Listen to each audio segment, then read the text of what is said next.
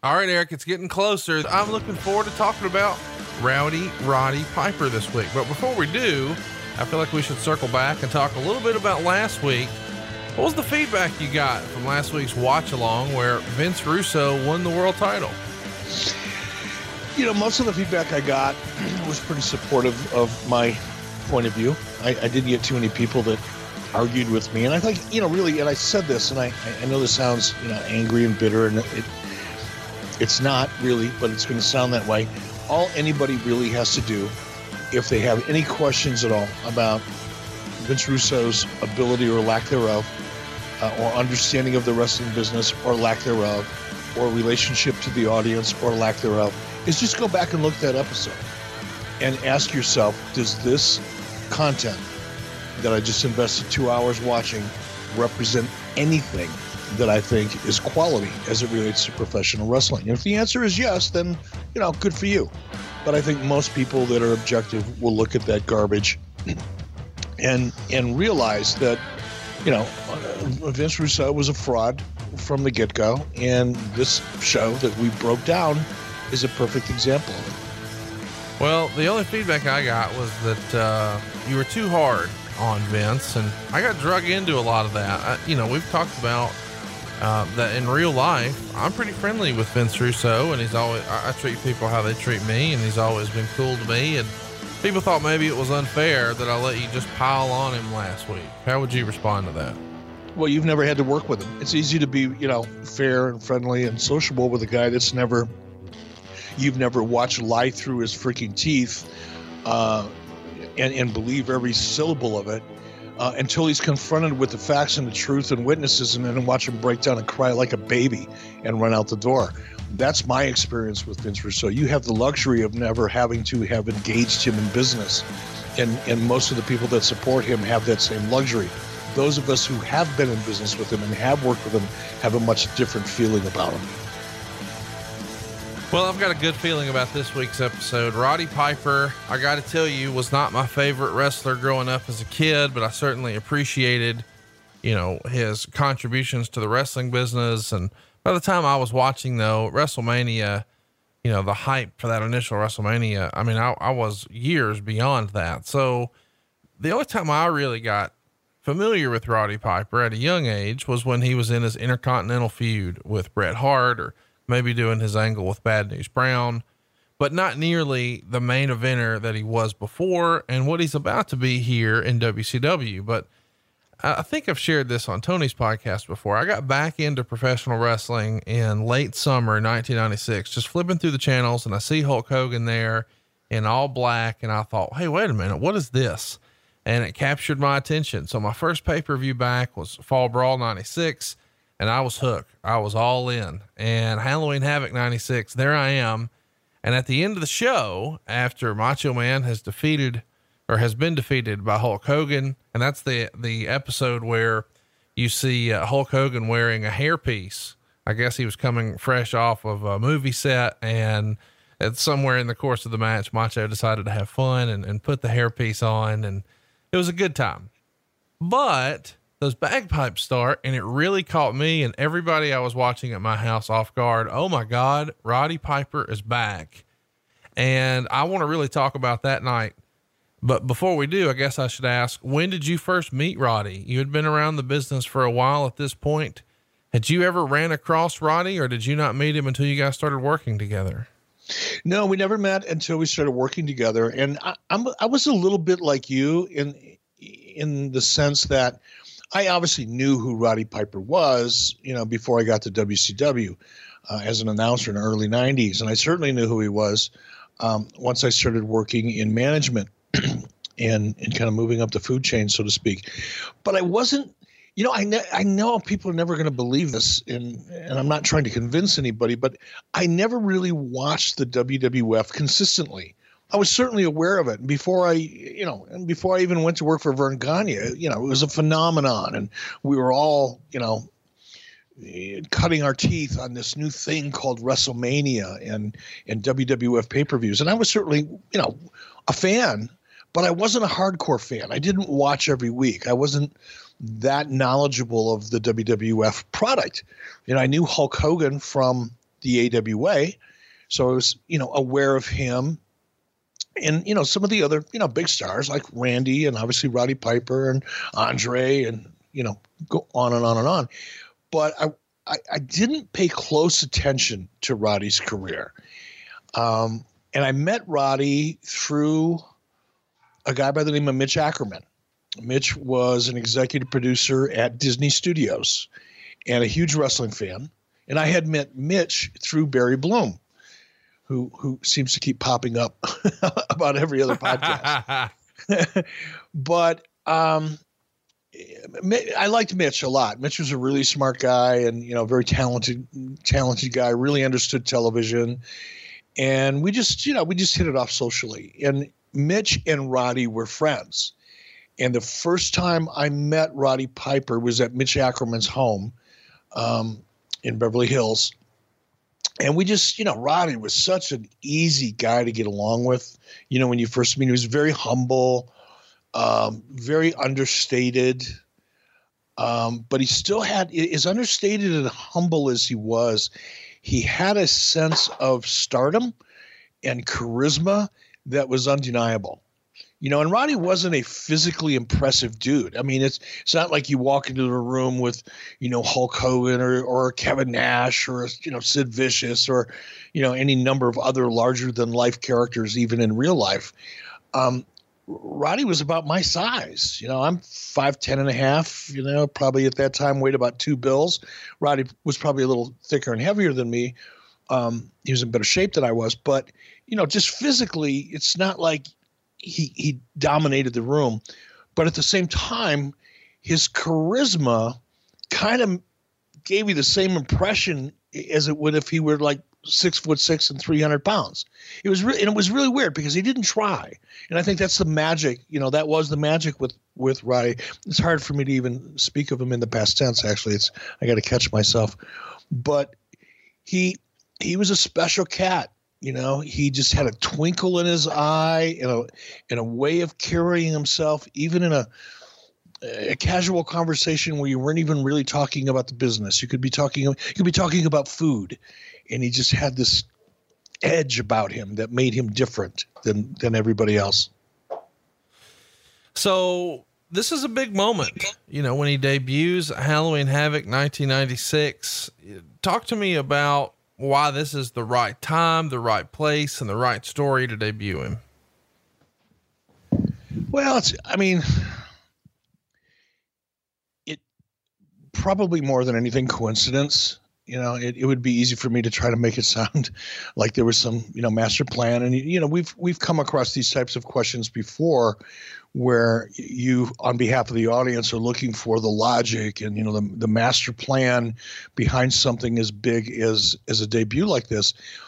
And oftentimes it was just you know coincidence of good timing.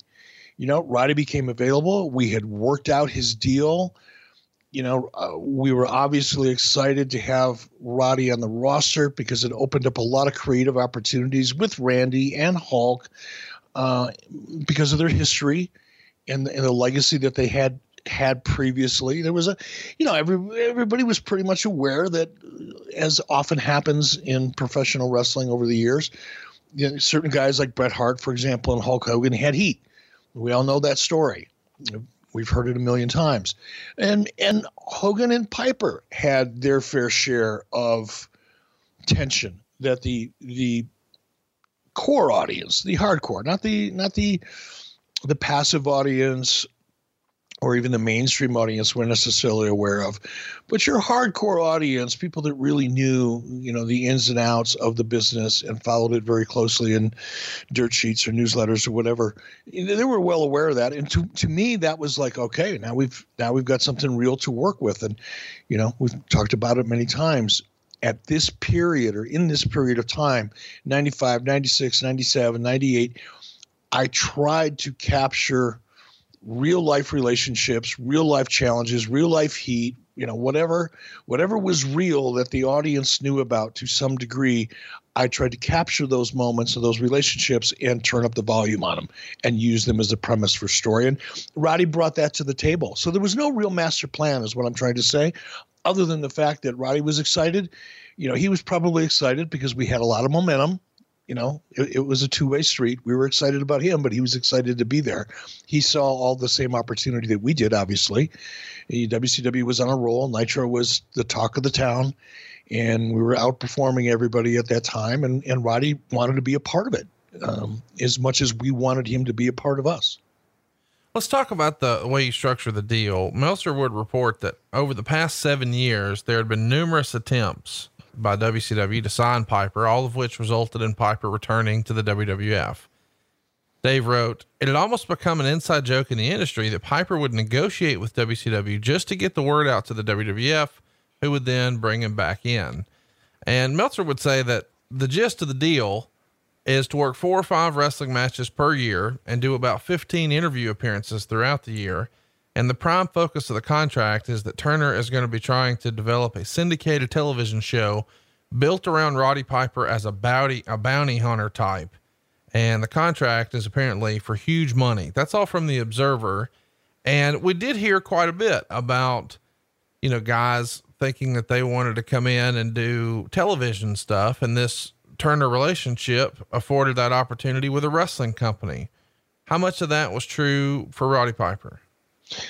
I would say a fair amount of that was true. Uh, again, you know, if you step back and realize that Brad Siegel, who was running TNT at the time, really didn't want wrestling.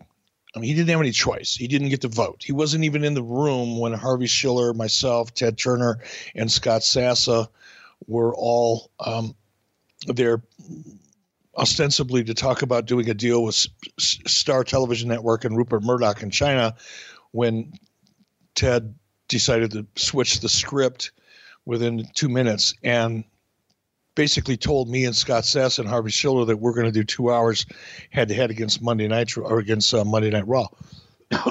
Brad, although he was president of the network, was not present in that meeting. And in fact, you know, Scott Sassa spoke up. He was Scott was right to my right. Scott, you know, eventually went on to be you know president of NBC for a while. So Scott Scott was a pretty powerful dude in his own right. And Scott, you know, s- sat up and said, "Well, you know, Ted, you know, Brad's not even here. Should we wait till you know we have a chance to talk to Brad before we make that decision?" And Ted's response is, "Well, Brad's a very smart young man. He'll understand what I want to do." Meaning, he doesn't get the vote. Now, despite the fact that that Brad had WCW thrust upon him. And in Guy Evans' book, you know, WCW Nitro, um, he he details that in much better detail than I just did. And there's some nuance in it about conversations that had taken place prior to my meeting with Harvey Schiller that I wasn't even aware about until I read that book, by the way. So it's pretty fascinating. But once Brad got the word that he was going to be carrying uh, Nitro, he wanted to make the most of it. He, he, Brad was a very smart guy, and this is kind of an. I'm going to go into the weeds here. I'm going to give everybody, you know, an opportunity to take a piss break or whatever, because I'm going to talk about the business of the wrestling business. Some people like it, some people get bored, but one of the challenges with professional wrestling, and I'm I'm talking sports entertainment, WWE, even to this day, uh, and certainly Nitro. That I know firsthand. Um, the challenge with the content, the genre, is that it, it definitely attracts a big audience. People will tune in. We, we, we've known that. We've been watching it now for 25 years on cable television. WWE is the number one highest rated show on all of cable television, 52 weeks a year, bar none. so we know that people tune in, but the challenge w- with it is that once people tune in, they immediately tune out. They don't hang around for whatever's coming up next. And in the television business, it's a called adjacent programming, meaning you want to have something, you know, if your show's on at eight o'clock on Monday night, then you you you try to find the right type of content that that audience that you know is going to come at eight. You want to also have something that they're probably also going to like on at seven so you can start building that audience before eight o'clock You're, you're leveraging that audience. So you're building a higher rated block of time. So instead of just getting a, a, rating between 8 and 10, or in WWE's case, 8 and 11, you start building that audience at 7 o'clock. Now, with Nitro, we before we went to three hours, we'd go on at 8, we were done at 10, right? Ideally, from Brad's point of view, as a programmer, someone who designs, creates, and buys content to build the, the largest audience you can throughout the course of an entire evening, not just a time period, but the entire evening, you're looking for content that complements your core content. In this case, Nitro was our core content, but ideally you would have movies of the week or other, perhaps even a series that that core audience for Nitro would also enjoy watching. So you could own them for the whole night. And TNT at the time was doing a lot of original programming, meaning they would they would fund and produce original movies or original television series. So Roddy, being an actor who who who had some not some credibility, had good credibility. People recognized him as as a solid actor who could probably carry a series given you know all of the other variables that go into a series being right right script writers, right directors, right producers, right cast. I mean, there's more than just you know one guy that goes into a, a successful series. But Brad looked at, at Roddy as a guy that could carry a series. So eh, that was one of the advantages that we had at, at Nitro, or I had at WCW, was that it allowed me to engage in a contract negotiation with somebody like Roddy and even Hulk Hogan to a degree. Sting, we did a movie with Sting um, on TNT um, we were able to have those discussions because there was a real sincere interest in developing content that was adjacent before and after Nitro that made sense for the wrestling audience. So it wasn't just, oh, let's just throw them a movie deal. Oh, let's just throw them a TV deal. There was a, a real bona fide serious interest in trying to develop those types of things. And it was, it was good for everybody. Let's talk about Hogan's role in bringing him in here. Uh, what's the relationship like with Hogan and Roddy? And is it originally Hogan's idea saying, Hey man, drew a lot of money with this guy. Maybe we should try to get him. Or what do you remember about Hogan's involvement? No, it really wasn't Hulk. I mean, Hulk wasn't the, the impetus behind it. He wasn't the first person to, you know, reach out to me and say, Hey, what about Roddy Piper? Um, it really was Mitch Ackerman who, who reached out and said, "Hey, I just want you to know I'm I'm friends with Roddy. Uh, he's going to be coming by the house next weekend. If you happen to be in town, swing by." I mean, it was really that. That's that's how casual and um, almost spontaneous it was. Uh, there was no nobody was sitting, you know, in a boardroom at at Turner or, you know, at a tiki bar in Clearwater Beach, Florida, uh, over Miller Lights saying, "Hey, we got to figure out how to get Roddy Piper because I drew a lot of money with him." That wasn't the case. It really was a as a result of a casual meeting that took place because of a mutual friend in Mitch Ackerman. What uh, what's discussed? What's like on Roddy's radar when you're talking about bringing him in? Is he concerned about obviously the money matters, but the number of dates, the number of matches? Is how much is the creative discussed sort of talk us through that process.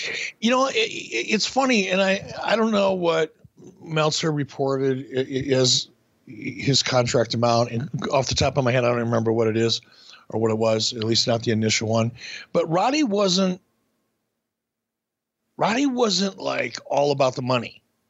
Roddy was way more interested in the creative and when I say that, I mean in a general sense, at a, at a macro kind of level, not in a well if i'm going to wrestle this guy then i need to know what the finish is going to be and you know what's how long is our program going to be and then what am i going to do next? It wasn't that granular of a discussion when it came to creative. I think what roddy was really interested in from what i remember in, in that that meeting and i and i do remember that meeting pretty well uh, because Roddy got so animated when we started talking about wrestling, and his passion for it became really, really evident. You know, in the first part of the meeting, it was, "Hey, how are you? How's this guy doing? How's my buddy Ric Flair? How's this? How's that?" You know, touching all of the kind of uh, get to know each other kind of topics that we possibly could before it started getting serious. But once we started talking about, you know, what was different about Nitro, why it was working, you know, there were certainly things that he saw that he loved. You know, he loved the NWO. He loved the fact that we were kind of breaking the mold and and disrupting the formula because that's the way Roddy was. Roddy was not a in in many ways he was a traditionalist when it comes to wrestling. Um, he was a throwback in the most positive way one could you know use that word to describe somebody who believed in the product and lived by it and gave a lot to it. Um, but he was also a very progressive thinking guy. He knew and i think because of his experience in in television and movies and his interest in it and discussions that he had with with people other than wrestling people that you know all content has to evolve and wrestling is no different. And i think what roddy saw was the same thing everybody else saw at that period of time was holy shit this is this is hot. You know how, what are you guys thinking? What's the psychology behind this? Where you know where's the nwo going? And we did get into those discussions what you know the kind of big idea was for for an nwo versus wcw down the road. And those were all things that he really liked. And of course we did talk about you know possibility of matches with hogan and you know because roddy roddy hadn't talked to, to hulk in, in some time by this point they had kind of they didn't. I want to say there, you know, people refer to it as heat. There was probably a little bit of professional tension between the two of them, um, just because of things that had they're competitive. They both want to be the top guy and see themselves yeah, as the top guy. you know, there was always this underlying current that Roddy didn't ever really want to do a job for Hulk, so Hulk didn't want to do one for Roddy. And childish shit when you really think about it, right? In in the bigger picture. But when you think about how much money was involved back at the time, it wasn't so childish. But they had both more or less kind of gotten over all that. There was still like a little residual that they carry around with them, and they'd make comments to each other, everyone, or to other people every once in a while, including me. But for the most part, Roddy was looking forward to the opportunity to work with Hulk, with Randy, certainly Ric Flair. I mean, Roddy loved Ric Flair. Ric and Roddy were they were they were tighter than tight. Looking for a great Mother's Day or Father's Day gift idea? I was, and I found it at Paint Your Life. With Paint Your Life, you'll get a hand painted portrait created to fit almost any budget, and it's a great gift idea for your mother, your father, or both. You say Paint Your Life transforms your photos into a one of a kind, beautiful hand painted portrait created by professional artists. You upload anything you can imagine. You can even combine photos. You'll pick the artist, the medium, you can even customize the frame and you can receive your painting in as little as two weeks. You can give the most meaningful gift you've ever given at paintyourlife.com. And there's no risk. If you don't love the final painting, your money's refunded guaranteed. And right now is a limited time offer. Get 20% off your painting. That's right, 20% off and free shipping. To get this special offer, just text the word weeks to 87204. That's weeks to 87204. Text weeks to 87204. Paint your life. Celebrate the moments that matter most. Message and data rates may apply. See paintyourlife.com slash terms for details. Seeking the truth never gets old. Introducing June's Journey, the free to play mobile game that will immerse you in a thrilling murder mystery. Join June Parker as she uncovers hidden objects and clues to solve her sister's death in a beautifully illustrated world set in the roaring 20s. With new chapters added every week, the excitement never ends.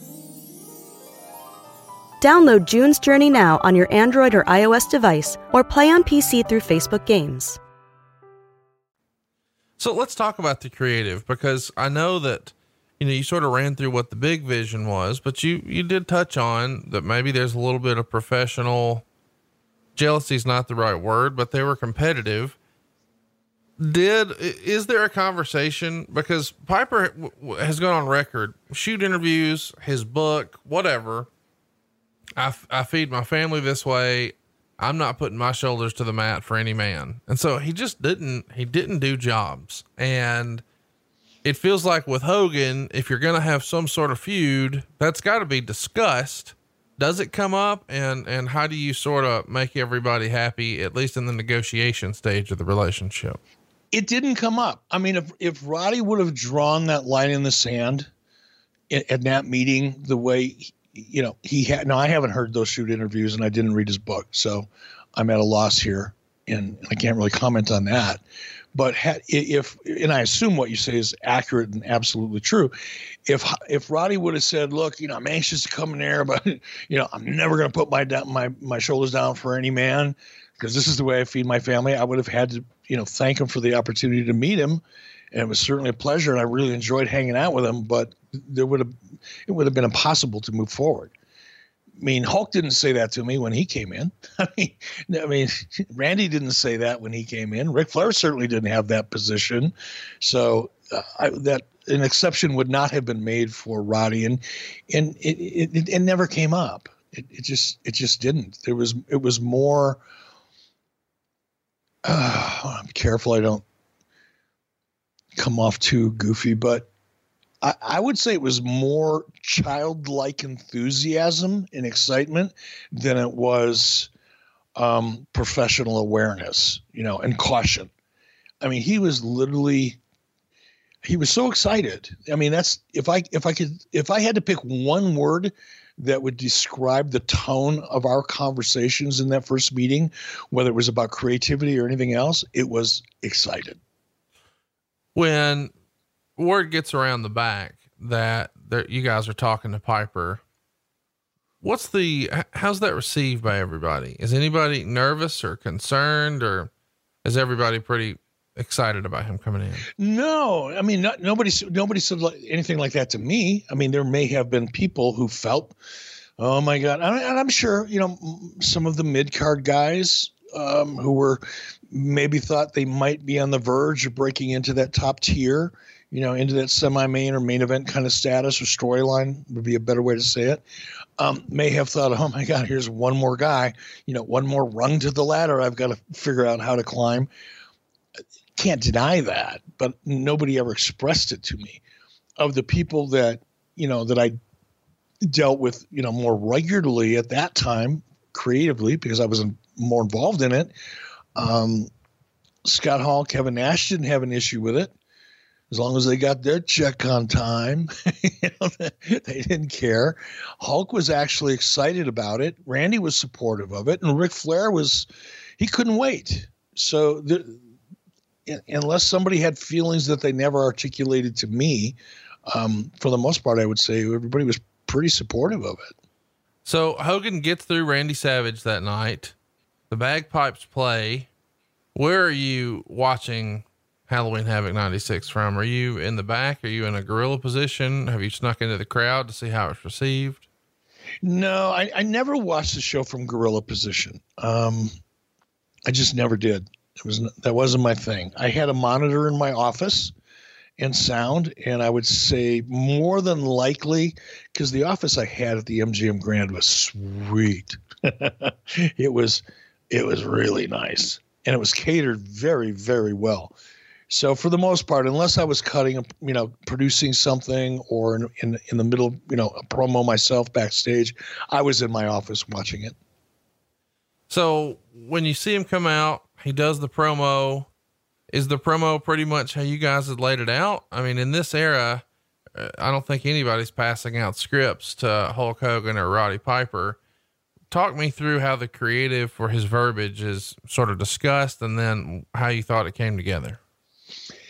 You know, we start out early in the day. We we knew generally, not generally, we knew we had a pretty good idea what we were going to do and what we wanted to achieve. We knew generally what the outcome was, if not the actual mechanical finish of it, but we knew what the outcome was going to be and what the reaction to that should be. Uh, we knew the timing of Roddy's promo, so we would talk about it in a very general sense. The guys, you know, the guys involved, uh, anybody involved, would probably talk about it once we got closer to showtime. They'd start dialing it in in case any other changes or ideas uh, or concerns kind of evolved throughout the afternoon. And then generally we would meet, you know, about six o'clock on a pay per view day, we'd meet around six o'clock and just run through everything one more time.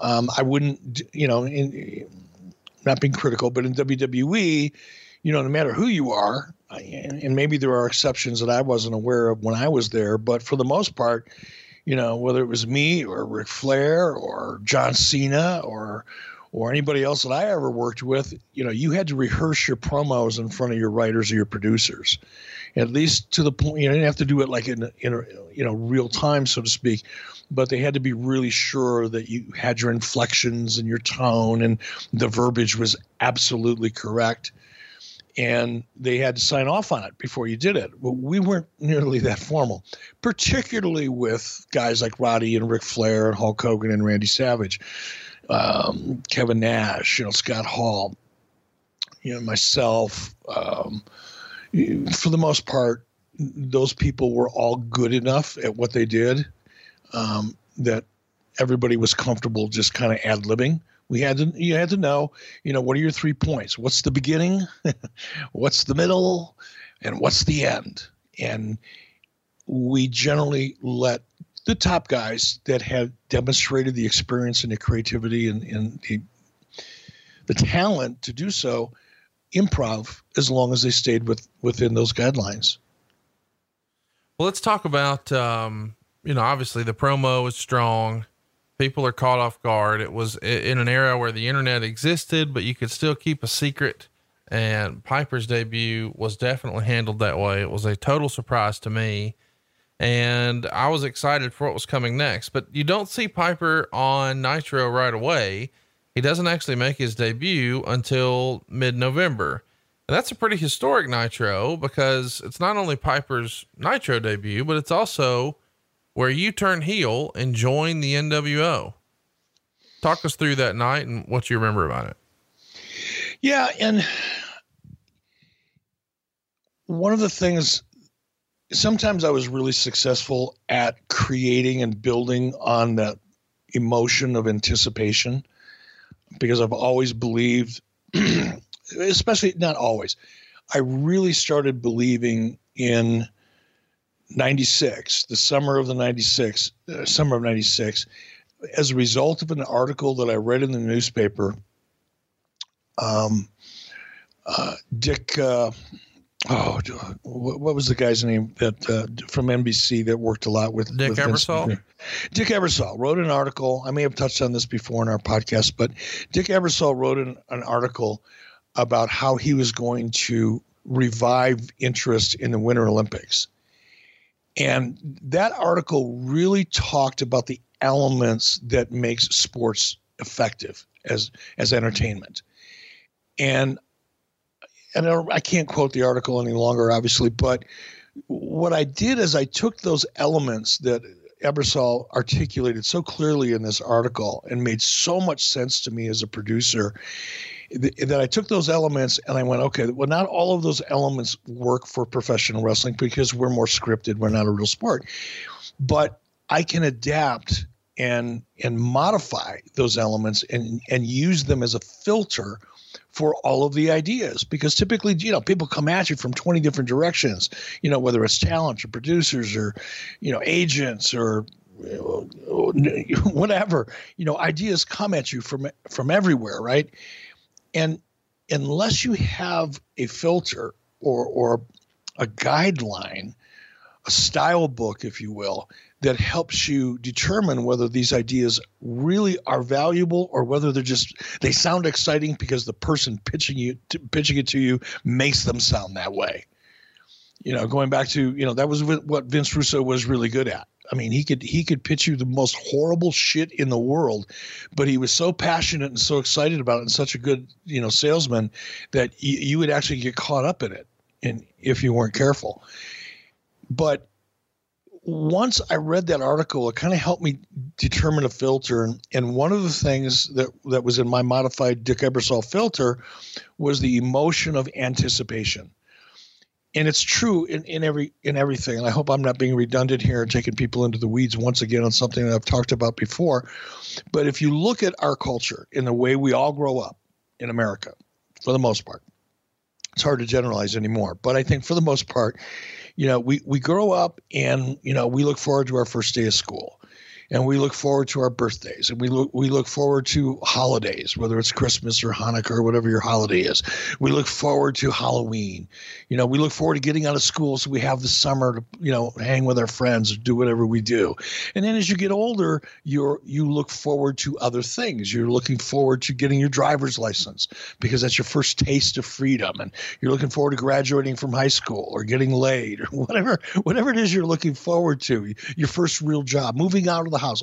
Your whole life is really centered around these different benchmarks that you are conditioned to look forward to.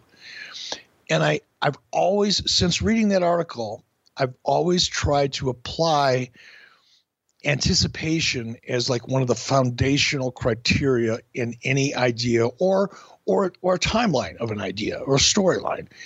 And the the idea of introing Roddy as a surprise and then making people wonder when is he going to show up again right. without a without a lot of teasing and foreshadowing.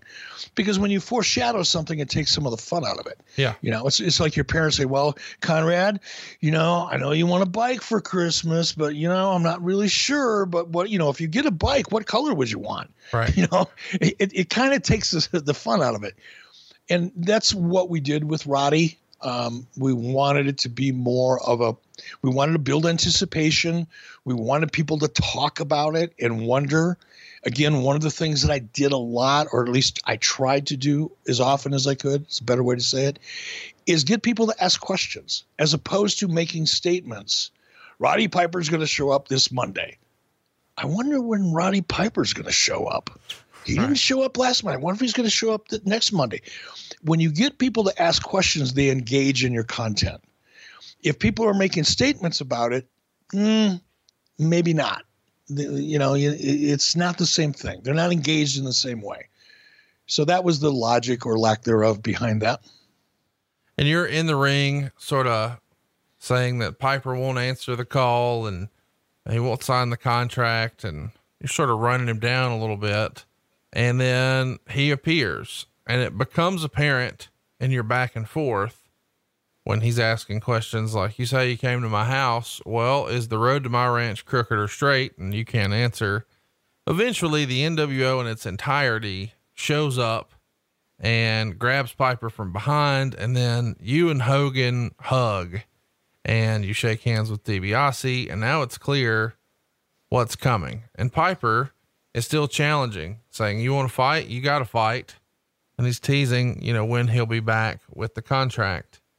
The idea of putting yourself in the NWO, I'm sure we'll talk about in long form some other time, but why did it make sense to do it here in reference to the the Piper angle? Because Roddy was the one that, that forced to expose me. It got Roddy over. It made him smarter than everybody else. Um, he was the first person, you know, to to expose me and and put me on the spot. So that was his that was his moment. You know, I I you know, and I know people are gonna say, "Oh, you, you're trying to get yourself over," and to, to a degree, I, I did, and I was. That was the story. It made sense in in the framework of what we were doing and who I was in real life. You know, keep in mind, I started in WCW as an on-camera character. I became the president of the company. I was still an on-camera character, um, and this was an evolution of that. It was a, a, a, blurring of sorts of fantasy or fact and fiction. And it worked. But in this case, you know, the timing of it all worked because it made Roddy smarter than everybody else. Obviously, me turning was a, was a moment, probably not that big a deal in and of itself, but the fact that Roddy was a part of that story and is the one that exposed it, I think it made it even more interesting for everybody, including Roddy. Let's fast forward. World War III is six days later. This is World War III, 1996. And Piper comes to the ring for a contract signing to face Hulk Hogan at Starrcast or Starrcade. Sorry, Force of Habit. Um, why did it make sense to do this contract signing on pay per view? You guys at this point just feel like it's another attraction and this is another way to sort of build some interest and some intrigue, but why pay per view rather than Nitro? No real reason, honestly. I I, I, I think it was just again timing. It was Roddy's a big name. It made the pay per view. Keep in mind, you know, there was a there was a constant balancing act between giving away as much as we could give away on television without absolutely diluting the pay per views. And I know, you know, I've taken a lot of heat, probably some of it justifiable, some of it maybe not, depending on your worldview of the business of the wrestling business and the context that we were operating in at that time. But, you know, it was really hard to give people as much as we wanted to get them on television, but you still had to focus on making those pay per views matter because we were charging people whatever it was thirty nine ninety nine or forty nine ninety nine at the time, um, and if those pay per views didn't seem to have value, if there wasn't a perceived extra value there, you ran the risk of people not ordering them. So I think really, if I if I had to guess, and that's what this is right now, I'm just being you know honest as I can be about it. My guess is it's like, look, we got Roddy. Roddy, he's special. Him coming, it was a it was a buildup of a story. Um, let's deliver that story on pay per view instead of delivering on that story on television. And the other, you know, the other thing I'm going to throw in here, and I apologize, Conrad. I've had a lot of coffee this morning, which means I'm just going to ramble like a motherfucker. But the if you look at at least what we tried to do from a, a formula, per, formula perspective, is I looked at television as four chapters to a book. Excuse me, three chapters to a book, really.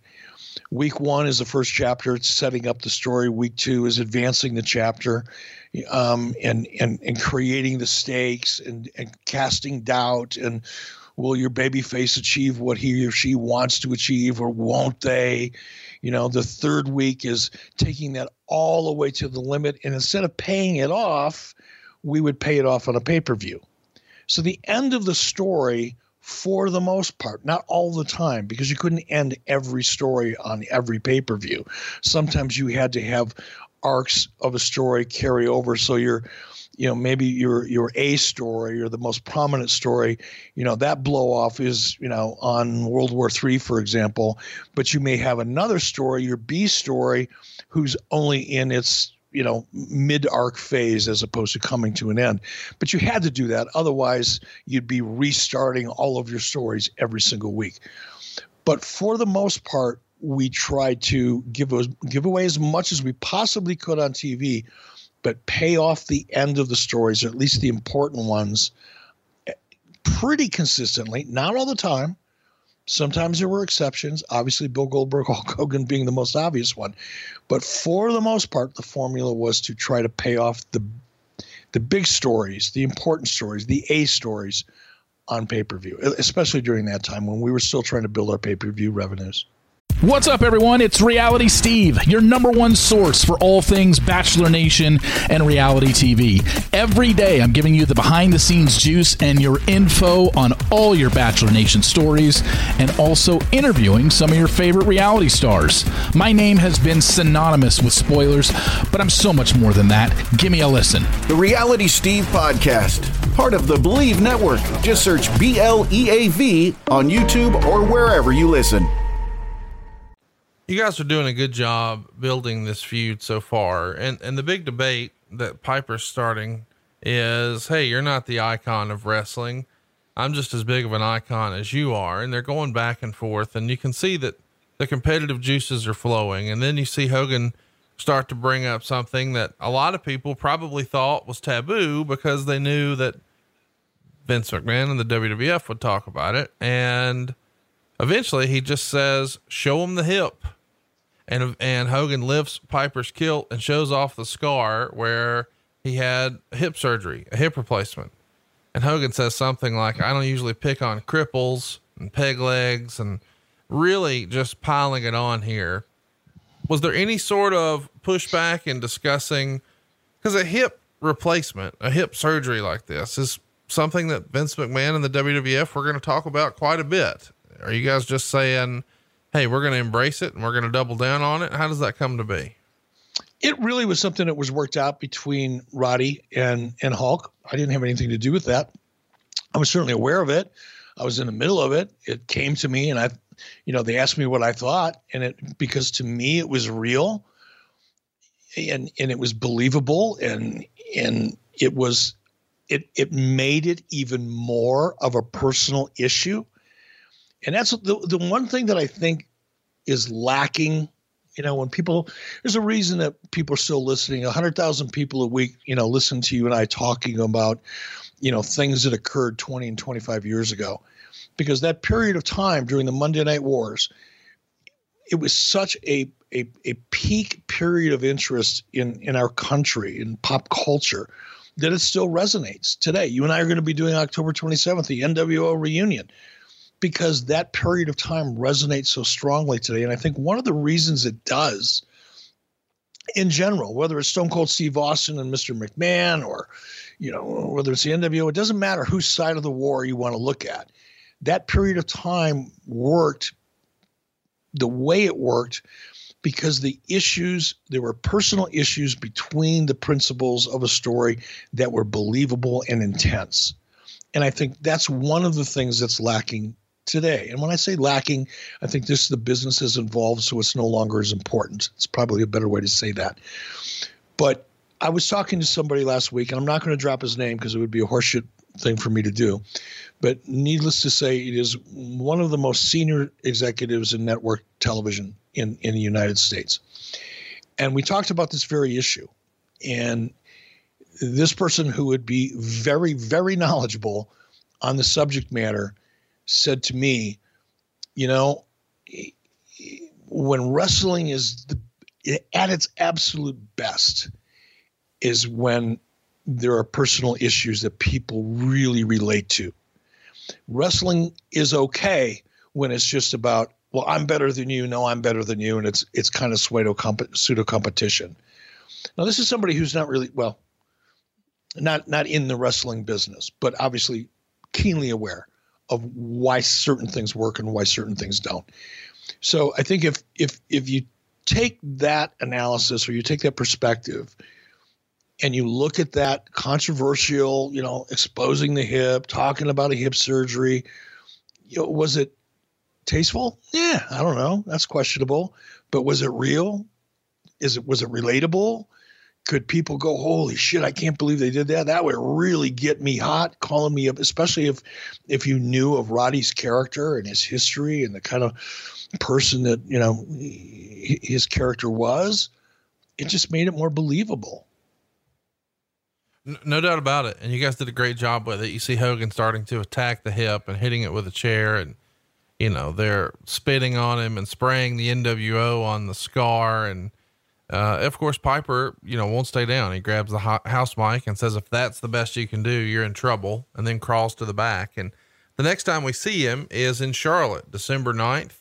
And Piper comes out to the bagpipes and cuts a promo saying that he's got six kids, so he has to win this fight.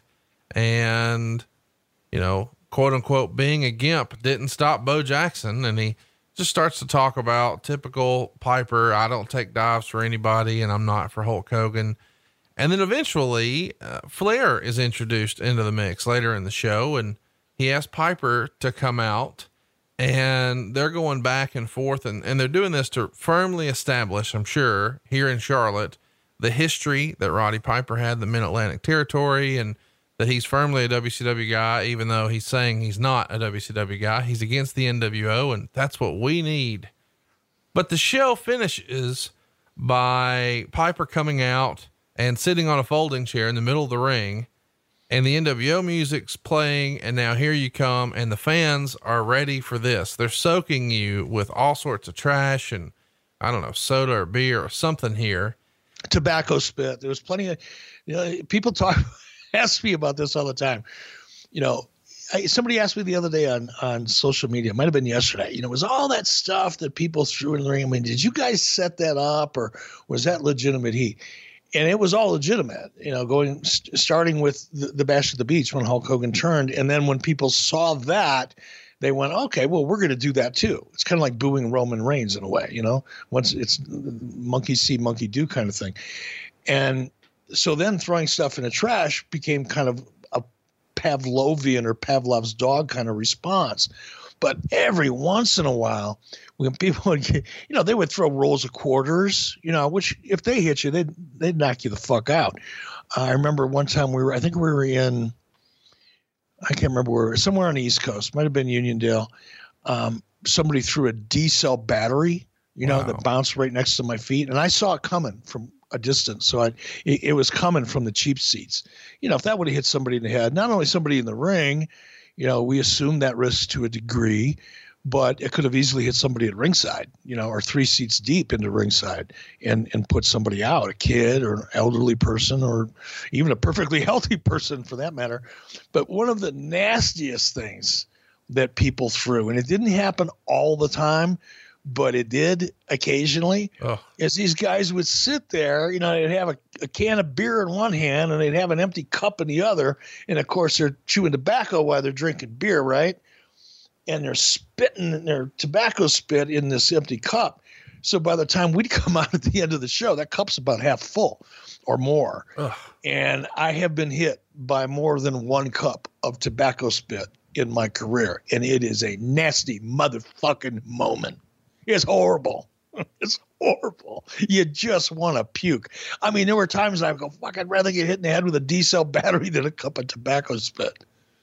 This uh, this episode of Nitro in Charlotte involves Kevin Greene, the local hometown football player, come to make the save from Hall and Nash and Ted DiBiase, who are all out there, and you're even mocking the hip, sort of limping away to mock him. Let's fast forward on the December 23rd Nitro. The show finishes with Hulk Hogan doing an interview saying that Roddy was coming out, but really it's you dressed in a kilt.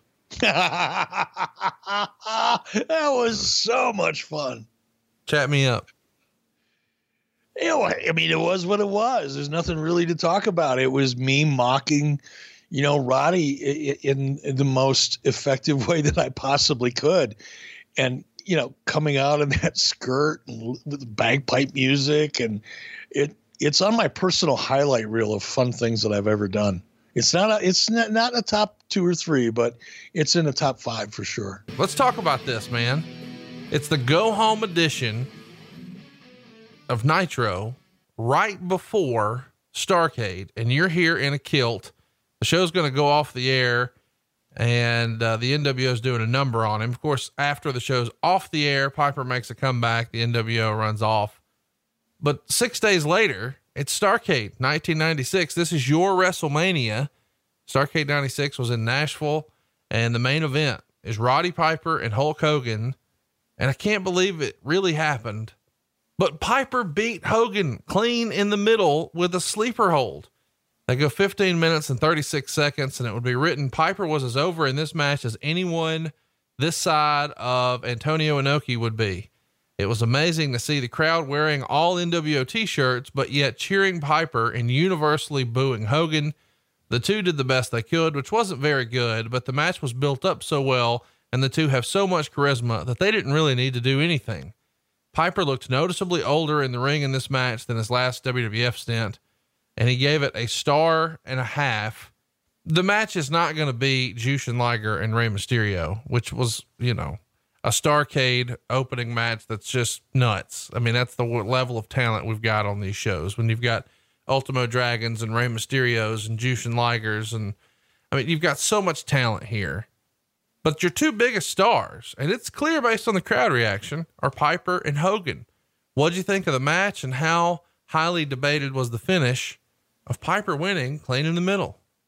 wasn't debated at all and and i think that's this is a perfect illustration of the fact that you know the reality that existed more often than not backstage was so much different than the perception or the reporting that was done on the politics and i'm not suggesting for a moment that there weren't issues from time to time about finishes and who wanted to do what, or not who wanted to do what, but how it was being done. That was generally the bigger issue.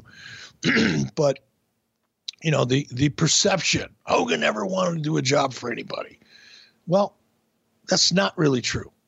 It certainly he didn't use his i mean if he wanted to use his creative control that everybody likes to use as a as a flaming baton whenever they want to try to you know criticize wcw or criticize hulk for that matter or me in some some cases um, hulk was he was cool with it you know he was excited to do it. He wanted to build a story. He wanted to build an opponent.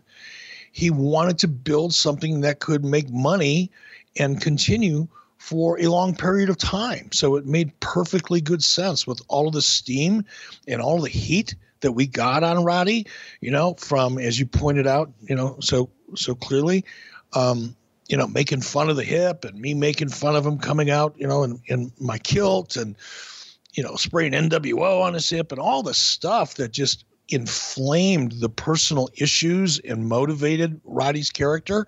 There was no other way to pay that off but to give uh, Roddy the win there. And Hulk was 100% in to do it. In terms of it being a sleeper, that was Roddy's thing. That's that's what Roddy wanted to do. There was there was it, it wasn't a compromise. It, it, was whatever else anybody may have written about that you may ask me about following up on this question. It was Roddy's idea, and Hulk was fine with it. When you guys go into this, you have an idea that hey, we're going to do this here and we're going to do that at Super Brawl, I mean, you sort of had the long term booking in place for Piper. Would that be fair to say? We had a general idea, but I, I also think it's fair to say that we were all willing to shift on the fly if something better came up. I mean, we had a general, I would say we penciled it in, for lack of a better way to say it. Um, we knew, for the most part, what we wanted to do and when but there were times, you know, that we'd look at where what we wanted to do and when and go, well, but what if we did that different? What if we what if we shift on the fly? Or more probably more importantly, wow, we got a much better reaction on that, you know, Monday night than we thought we would. Maybe we need to take advantage of that and maybe we, you know, we modify. So that that did happen. Um, you know, it's it's often characterized as, you know, disorganized and poor communication and nobody knew what they were doing and the the inmates were running the asylum. You know people can you know contextualize it any way they i guess they choose to. But we had a, especially you know 96 97 we were pretty tight. You know there was a lot of cooperation amongst everybody for the most part. There were moments but for the most part everybody was very happy to be on this high speed bullet train and there wasn't nearly as much political um, maneuverings as people like to believe there was. But we stayed fluid in case somebody came up with a better idea. Well, it is a um, it is a great idea because it does good business here and it sets the stage for Super Brawl, especially with what you guys do the night after Starrcade. The very next night on Nitro, Piper shows up, thanks the fans for the previous night, and says, You saw my last fight. Of course, you and Hogan come out, start insulting him. Eventually, the NWO comes down. Here's the big beatdown, chair shots in the bad hip. He's stretchered out, leaves in an ambulance. And before they get rid of Piper, um, they give him to the Giant to choke slam, but Giant refuses. Uh, and of course, Hogan gets mad at Giant, slaps him in the face, and then Giant grabs Hogan. And now we've sort of spun off into another storyline. I thought this was excellently done. Whatever sort of heat or swag or momentum or hype or shine or whatever words you want to call it that Hogan lost the night before. He gets back with the beatdown the next night. And this is classic heel Hogan stuff here, is it not? It is. It is. And it, it's, you know, it's a perfect example of how it should work when it's working at its best. I mean, there's nothing wrong with that formula. The heel gets beat. You give people, and this is, you know, there's certain formulas that exist and maybe it's different today. I'm not in the business today. I don't run house shows today. I don't run pay-per-views today or or stream pay-per-views. Um, so I'm, maybe i'm out of touch but there are certain things you do in house shows that you wouldn't do on television. You know the, the rule of thumb on a house show is your baby faces always go over That's not true on television because on television you have to tell a different kind of story to get you to the pay per view, and oftentimes your heels have to go over so that your underdog baby face, who is on a journey to finally accomplish his or her goal, does so on a pay per view. So Heat generally, at least back when I was doing it, was a lot more consistent on television than it was on a pay per view. Just as a general rule, not 100%, but as a general rule. And one of the other kind of foundational truths, if you will, of of good, pr- pr- you know, producing um, technique, I guess, for lack of a better way to say it at this point, uh, is that if your heels are going to do the job on a pay per view, so that people that bought that pay per view, much like in the house show formula, you know, someone drops forty nine ninety five or whatever it was on a pay per view, you want them to feel satisfied when they leave as often as you can. Not always, as often as you can. You want to create the impression that that's probably more likely than not going to happen, which is what motivates people to spend their money because they want to get that gratification of seeing their their their hero uh, win or their heroine. But when that happens, you can't just leave your baby face dead, especially if you've got a baby face that you're drawing a lot of money with. You resurrect them ASAP. You find a way to resurrect them, and that this was a perfect illustration of that formula in play. The February 3rd episode from 1997 on Nitros where Hogan comes out, challenges Piper to a title match. And then later in the show, Piper comes out and he has his son with him and he turns down the match, saying it's time for him to go home and be a good father. Well, Hogan starts running him down in front of his son, and eventually Piper put his son Colton out of the ring and begins brawling with him and accepts the match. And we're ready for Super Brawl now. The next week on Nitro, though, Piper's here, but Hogan is appearing by split screen via satellite from Hollywood, California. And they're going back and forth here, which is um, going to build to the following week, February 17th. Roddy Piper is live from Alcatraz. How great were these Alcatraz Roddy Piper promos? I need to hear you tell me about these th- this was Roddy's idea. He he wanted to do this so bad. I mean, it was he was so passionate and and again i use the the term you know where there's like childlike enthusiasm and, or excitement. He was like a little kid when he talked about these. And it didn't take much to sell me on the idea because it was so different and so consistent with roddy's character. You know roddy's character i mean he was like half crazy anyway. You know the in the first you know the beginning of the arc with with hulk and and terry you know terry was making fun of his broken hip right or his hip replacement. Well Okay, we get check that one. Now what are we going to do? Oh, we're going to humiliate him in front of his kid. I mean, what else can we do to intensify the personal issue that worked so well back in this era? And you know, embarrassing somebody in front of their kid was probably as close to the bone as you could cut, and that's what we did. And that sent Roddy into a tailspin as a character, and he just wanted to lock himself up in Alcatraz to get his mind right for this match. And that was all Roddy. That was his idea. It was his contacts. He actually did a lot of the the work that a producer would normally do. You know, with I think it was uh, the Department of Natural Resources. I think is who actually had control over um, Alcatraz at the time because it's a tourist. So I think it's a national park. Um, but anyway, Roddy did a lot of the legwork, and of course, our production team kind of took over from there, and we sent a crew out. And he just loved it. He had a ball doing that. One of the very early podcasts from Neil Pruitt in his Secrets of Nitro uh, show talked about those vignettes. If you haven't already, you should go find those. And some of them don't necessarily hold up today, but at the time, uh, as a kid, I thought it was awesome. Let's get to Super Brawl. It is in San Francisco, the Cow Palace. Hulk Hogan would retain the world title here and he would pin Roddy Piper in 10 minutes and 52 seconds. Uh, this is not necessarily a wrestling clinic, but it still had a lot of heat. You've also got Randy Savage being involved here. Uh, it gets star and a quarter. Of the Starrcade match and the Super Brawl match, which did you prefer, and, and what did you think of the Super Brawl one? I like the the Starrcade match better because I think the look, it was the first time, you know, Hulk and Roddy in WCW. I mean, that's where you're going to have the most anticipation. The heat was certainly real, believable, intense, well done, well executed. The story, the build up, everything going into it was about as perfect as it could really have been for Starrcade.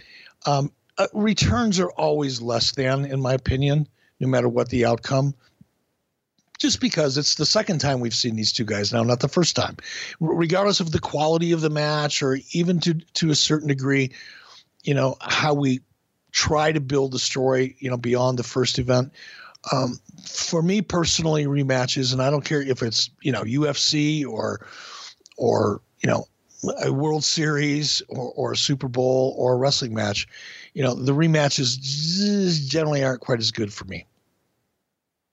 Well, either way, it was um, it, it was it was a hell of a story because it's the first time I think that Hogan had ever actually pinned Roddy Piper in all their matches. So yeah, but but and, and that's true, and I'm not taking away from that point because you're absolutely right, and your you know your hardcore ten percent of the audience who knew that was like, wow, I can't believe you know Hogan did a job for Piper, Piper did a job for Hogan. Wow, we're seeing that actually happen, but the vast majority of the audience didn't look at it that way uh, and didn't react that way. Then one of the other advantages we did have was the Cow Palace. You know, both Hogan and Piper had a tremendous, you know, legacy and, and a lot of history in the Cow Palace. So that that worked for us really well. And the Cow Palace was just a cool venue. I mean, it was eh, it was a rougher crowd, which I always liked for wrestling. I always liked a crowd that was a little on the edgy side because you got better emotion from them, provided you put on a decent show. Um, I always dug the Cow Palace, and both both Roddy and, and Hulk did as well. Let's talk about the next time we see Piper, and it's not a good segment. March 3rd on Nitro is when he does a skit to build his team for Uncensored. Meltzer was not kind about this. It's a 20 minute long angle where Piper is going to introduce his four man team for the uncensored three team cage match main event. And Piper is bringing out six men and he's asking the fans to sort of vote with a thumbs up, thumbs down routine. And Meltzer would say to say the idea was a catastrophe would be putting it mildly. The shock was that the fans picked up on how bad it was with Piper. And I don't know, man. It's hard really to talk about this without dumping on it. Piper allegedly wanted to do a solid for some of his his old friends, and one of those includes John Tenta, who he wanted to try to help get a deal with WCW again since you guys had stopped using him. And he's here, and the, the crowd's not really with it, and you've got some power plant guys. Meltzer would write that Piper sort of had enough leeway and quote unquote creative control to really hang himself a little bit with this this show. This is not what they expected, and it's not what anyone hoped for. What what do you remember about him scouting his uncensored team and just what a disaster the segment became? It was a disaster, and let me make one thing really clear: Roddy Piper did not have creative control in his contract. Now, maybe what Dave was implying there is because he was a you know seasoned veteran and one of the you know top guys on the roster that he had a lot of influence. I I can't get into Dave's head, but I do want to make it clear that Roddy Piper did not have creative control in his contract. that being said, yeah, I mean it, was a disaster, and it's you know one of those things where you you try something, and it and it, it it didn't make sense on paper. Um, you know, I don't want to say negative about anybody at this point that was involved in this, but um, sometimes it doesn't make sense on paper and it makes even less sense when you see it. And this was one of those cases. It just, there was no, it was a miss. No other way to say it. And I'll have to take responsibility for it because I let it happen.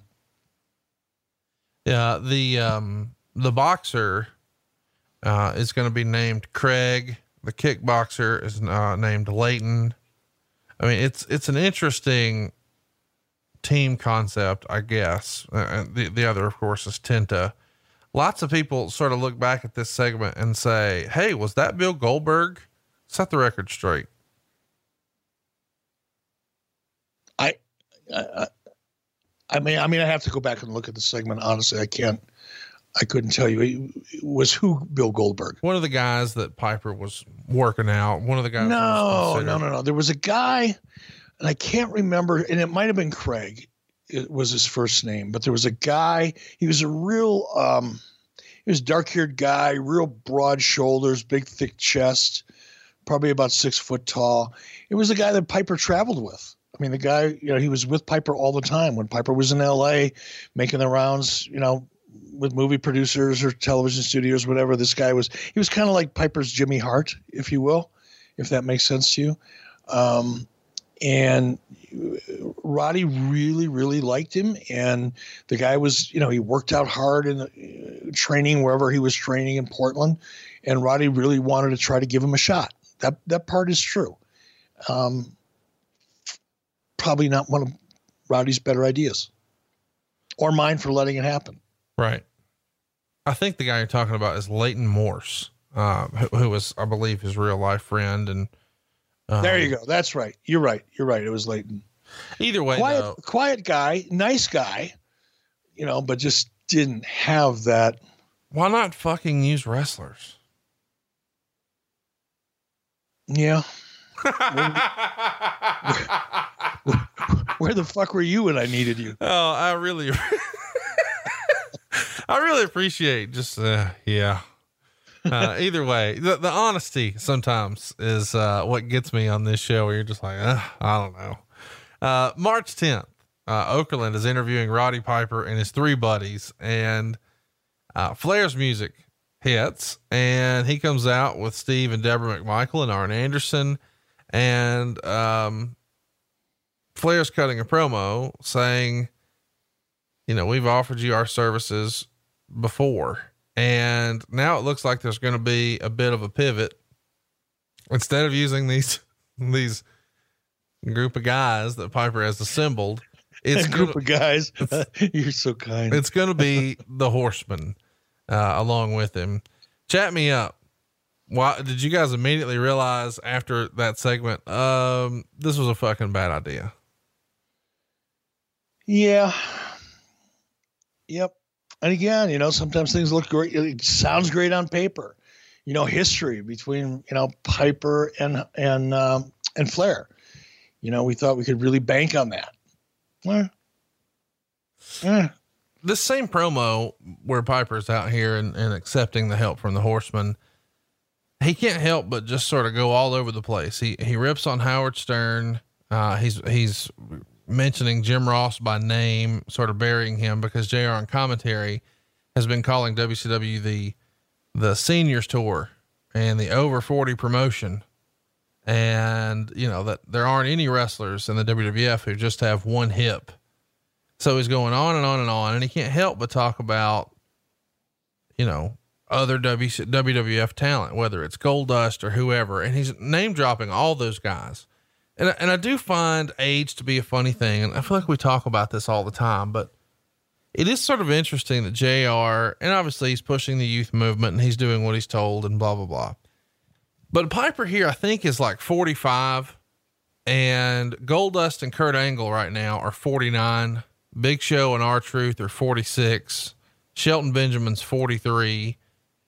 I don't think anybody thinks of those guys as being old, but here the WWF narrative was pushed so hard that even I sort of thought Piper was older than he really was. Hypocrisy is a wonderful thing in politics, you know, in wrestling. You know, it's it's really easy to use whatever it is you feel like you need to use to gain an advantage uh, over your opponent or over your competitor or whatever the case may be. But it's pure hypocrisy. Um, it was then, and it is now. You know, it still is.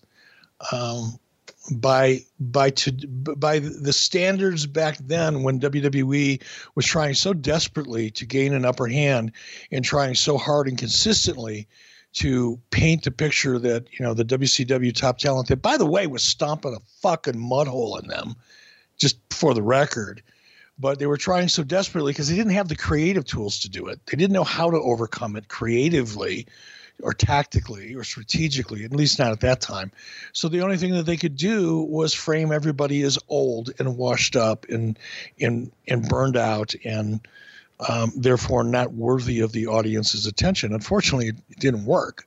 Um, well, fortunately for us and unfortunately for them, it wasn't until they adopted the, the same kind of formula that we were using that they were able to turn things around for themselves. But it had nothing to do with the age of our talent. Um, and it was unfortunate, you know, that Jim was putting in put in the position he was in. I know he's just doing his job and all that kind of stuff, but you know, if if the same thing were to have were to occur today, um, and people were to make fun of Jim Ross for whatever obvious things that are there, his age or whatever, um, you know, people would get hot about it. But back then, it was like, oh, okay, well, we're WWF fans, so we'll buy into it. Let's get to uncensored. Team NWO, which is Kevin Nash, Scott Hall, the Macho Man, and Hulk Hogan, are going to beat Team Piper, which is Benoit, Roddy Piper, Jeff Jarrett, and Steve McMichael, and Team WCW, which is the Giant, Scott Steiner, and Lex Luger. So everything's changed here. Two weeks prior, we were told that these are Piper's friends and they're going to be here and have his back no matter what. They're not here. Uh, six days prior to this, we were told that this is you know, the selling point of the pay per view is that we've got Flair and Piper back together again, side by side after all these years. Flair's not here. And there's no real explanation. Rick Steiner is injured, but there's not one WCW wrestler who's going to step up and take his spot. And as if that wasn't enough, Dennis Rodman's here.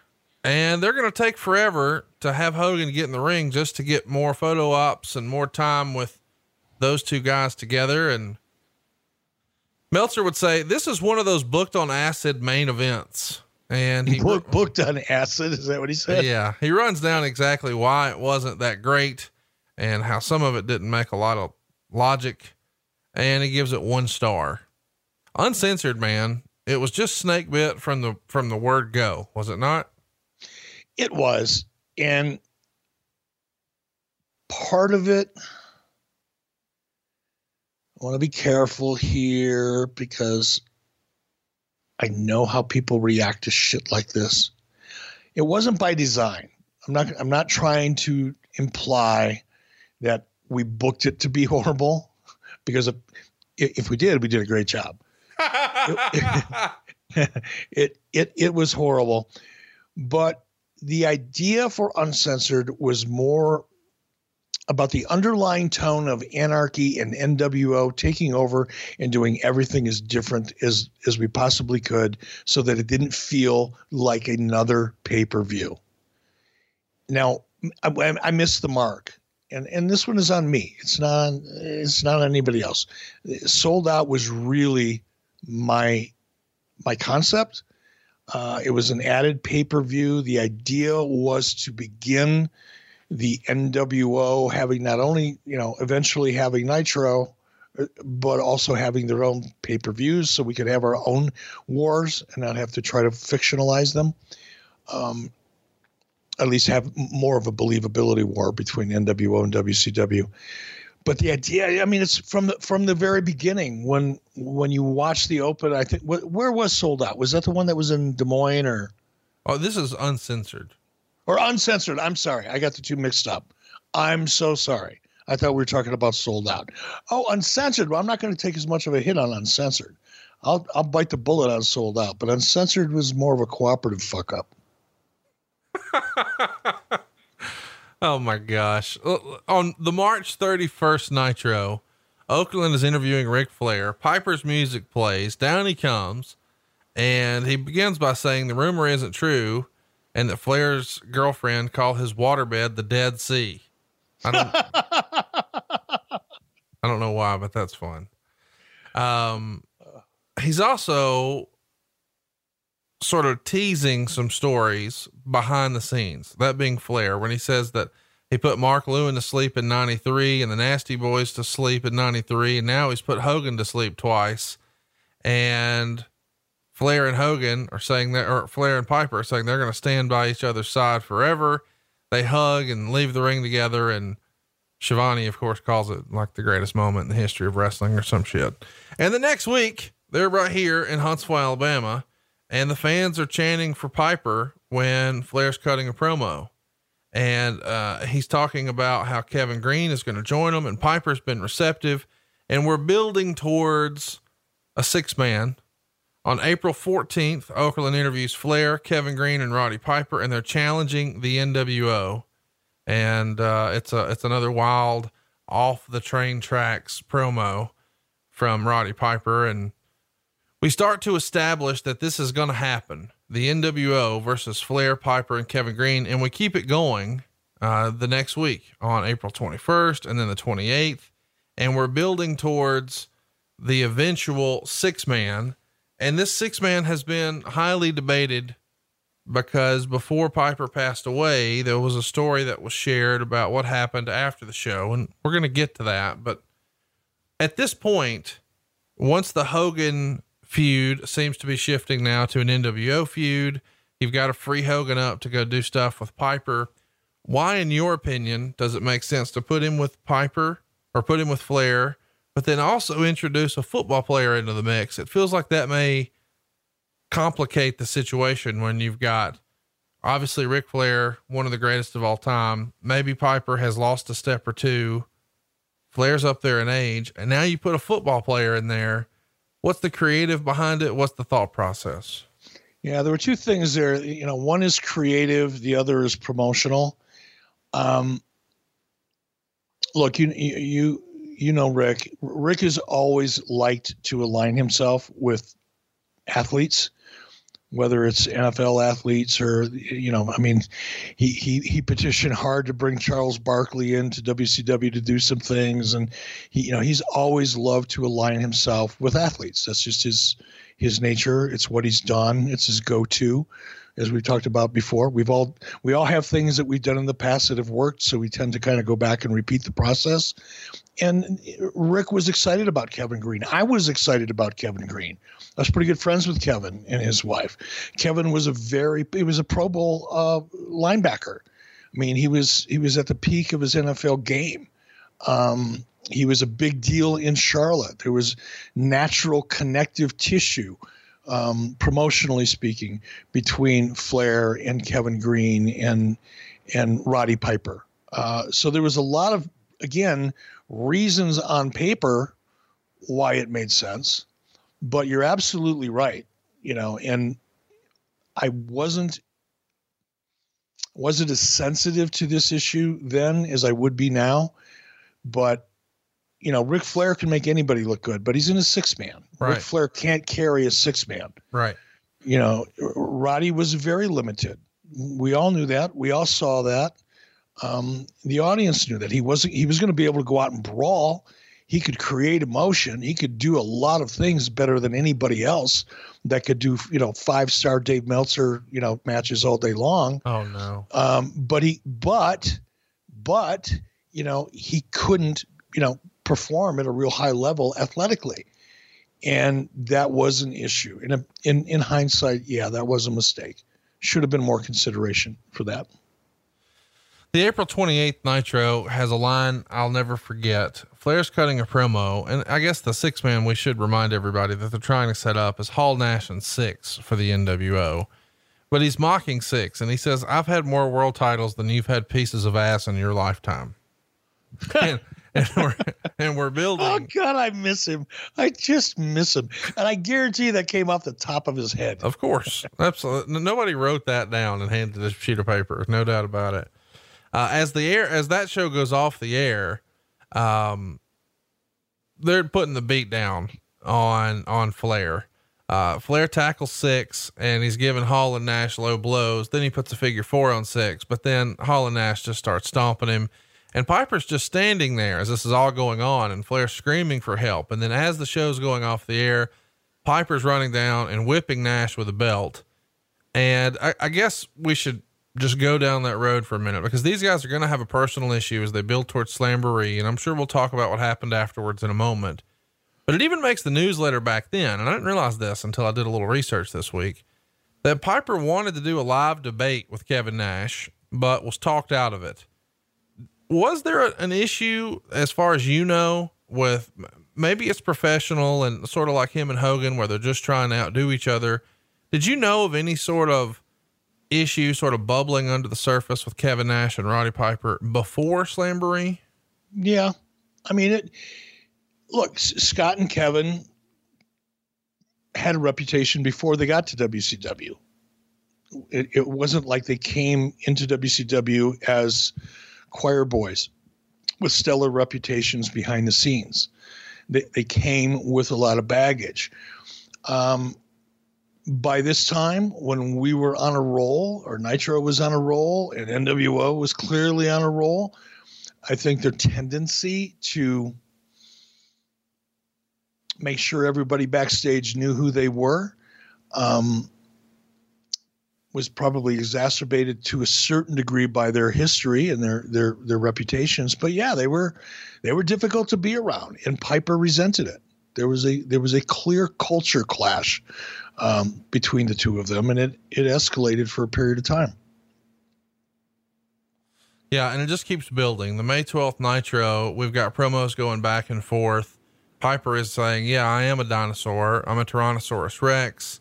Uh, Waltman is asking Flair what his wife does first thing in the morning when Ric's on the road. Then he answers his own question. She leaves my hotel room. So they're going back and forth in a big way. And later in the show, we see Nash and Syxx fleeing Piper's locker room and Piper writhing in pain. And now we get to Slamboree. This is the six man that everybody's been talking about for a long time. On one side, Flair Piper and Kevin Greene. On the other, Hall, Nash, and Syxx. They go 17 minutes and 20 seconds. Meltzer would give it two and a half stars, and he would say that Flair's left shoulder and arm were clearly not at 100%. He's coming off rotator cuff surgery at the end of the year. And he would even remark that Kevin Greene didn't get nearly the pop you would think for a local sports hero, but that Piper and Flair's pop more than made up for it. what do you think of the match? Um, the pop is deafening for a clean finish here. Flair puts Hall in a figure four. Those are the legal men. Piper puts Nash in a sleeper, and Kevin Greene power slams Syxx. And with all three guys down, Nick Patrick counts Hall's shoulders down, and the crowd goes banana, as Pat Patterson would say. Why was there an issue with the match after the fact? And before you answer that, I guess you should say, what'd you think of the match? Because clearly it got over with this live crowd in a big way. Yeah, as you described it, you know, I'm I'm starting to recall the match and and the reaction to it. And again, you know, Dave Meltzer has a tendency to rate or analyze or appreciate matches based on his own personal opinion and and what he enjoys watching, and that's fine. You know, I, as much as I bust Dave Meltzer's balls, I don't really care or value his opinion. Um, he's welcome to it. I I have a different view of how great matches are or aren't, and that's generally relative to an audience's reaction to it, not Dave Meltzer's. In this case, the audience reaction was outstanding. Yep. So I thought the match was outstanding. Sure. and the buildup was outstanding. And I thought that, you know, Kevin and and Roddy, you know, more than made up for what they didn't bring to the ring in terms of five star um, Dave Meltzer type matches, they were able to make up for with character and story. So, and, and Ric, obviously, Ric was leading all of that. So for me, it was, you know, Dave gave it a two and a half stars based on the reaction to the audience. I'd give it a five star. It just depends on what you value. Let's talk a little bit about the actual fallout. Here's what Meltzer wrote about it at the time. And, and this is sort of the same narrative that we hear over and over and over. The early part of the match consisted of Flair and Hall brawling in a corner. By the way, this is from the June 16th Observer. They're recapping Flair and Piper wrestling Hall and Nash in a non-title match. Um, Nash claims that Piper wasn't doing what they agreed on doing, although he also didn't really want to appear to sell much for Piper directly from the Observer here. The match storyline was that Piper would work and sell the match, leading to Flair's hot tag. However, Piper looked horrible, and even with the star power, the match was killed and well into the negative stars. Piper also called for the finish way early, about six minutes into a match scheduled for 12 minutes, which meant the post match brawl to end the show literally lasted forever. After the show went off the air, it was Hogan and Savage, not Hall and Nash, who remained in the ring to brawl with Flair and Piper, and for Flair and Piper to clean house and Piper ended up in the ring holding the WCW heavyweight, tag team, and cruiserweight belts up in the air as Flair finished the fight. After the show, Nash went to Piper's private dressing room and knocked on the door very hard, apparently. There's been heat between um, Craig Malley, Piper's bodyguard, and Nash. No, see that it was Craig. It was Craig. Going back to the the big guy that we were talking about, Piper's guy at uh yeah. it was craig malley because that that was his name. Okay. So he opens the door. Nash basically pie faces piper and then piper tries to kick nash's bad knee before malley and Ric flair who were there with piper try to act as peacemakers and quickly break it up before anything serious could take place. But allegedly the heat has been left unresolved and who reported this this is directly from the observer Okay, it's directly from a sewer. I was there. I saw it. Kevin didn't go pounding on Roddy's door. I was in the locker room um, with Nash and Hall and Hogan. Sure who else might have been there. There might have been an, another person or two in the room. It was a smaller room. Roddy came to Nash's room, not the other way around and there was no knock on the door. He just blew in and they got into a promo together. And when I say a promo, I mean they were into a heated argument together and it almost came to blows, but it did not come to blows. Nobody pie faced anybody. Nobody tried to take out anybody's knee. That is such horse shit. It's right up there with Mabel was going to be the third man. I was there. This is not. Do I recall it? I'm not really sure. I'm not. I'm not really sure. Somebody told me something of that nature. I was fucking there. Roddy came in. He was hot. They had had heat. They weren't happy with the match. There was a lot of shit going back and forth. They'd been having heat. They they had issues leading up to this, but nobody laid hands on anybody. I was standing two feet away. But you're saying Nash didn't beat on the door? No, I, I was no. I'm I'm saying Roddy came into Nash's locker room, not the other way around. Okay. Well, yeah, that's a version nobody's heard for sure. Uh, I, I do want to. Well, the only version they've heard is the horse shit that Meltzer puts out.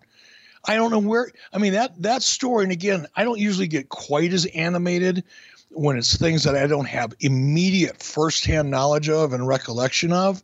But this is one of those cases where motherfucker, I was standing there and I'm thinking to myself, and I remember this because I'm thinking if this gets, you know, I mean, I've I've been around fights enough to know when it's just posturing, and when everybody's you know drawing a line in the sand, and when somebody's really going to throw a punch. There's a difference. And I've seen enough of it in my life to know when it's really going to happen and when it's going to get real close to it. And it's a very fine fucking line, but I've seen it a million times. And I'm thinking to myself, we're walking right up to that line. And I was I was concerned that it was going to get physical. And with all of those guys, you know, I mean, with those guys in that small little room, it would have gotten ugly to try to pull it apart. And and of everybody in that room, I would have probably come out, you know, the worst. But it nothing happened. It got ugly verbally. Things were said that I'm not going to repeat because Roddy's not here to defend himself. But nobody laid hands on anybody. I do want to ask you about the the build up to the match here because allegedly that's where a lot of the heat comes from it was reported in the Observer that neither Piper nor Flair wanted Syxx in the match, feeling he wasn't a big enough star.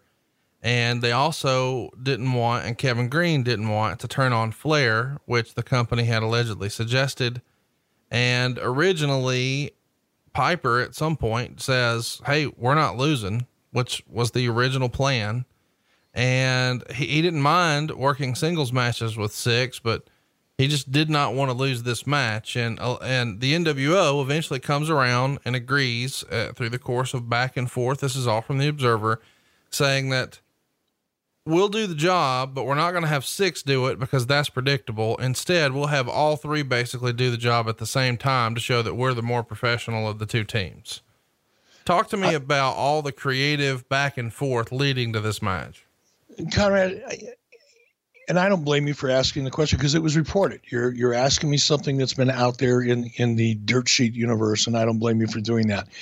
But I hope our listeners understand the difference for me saying I don't recall because I can't recall shit that somebody made up.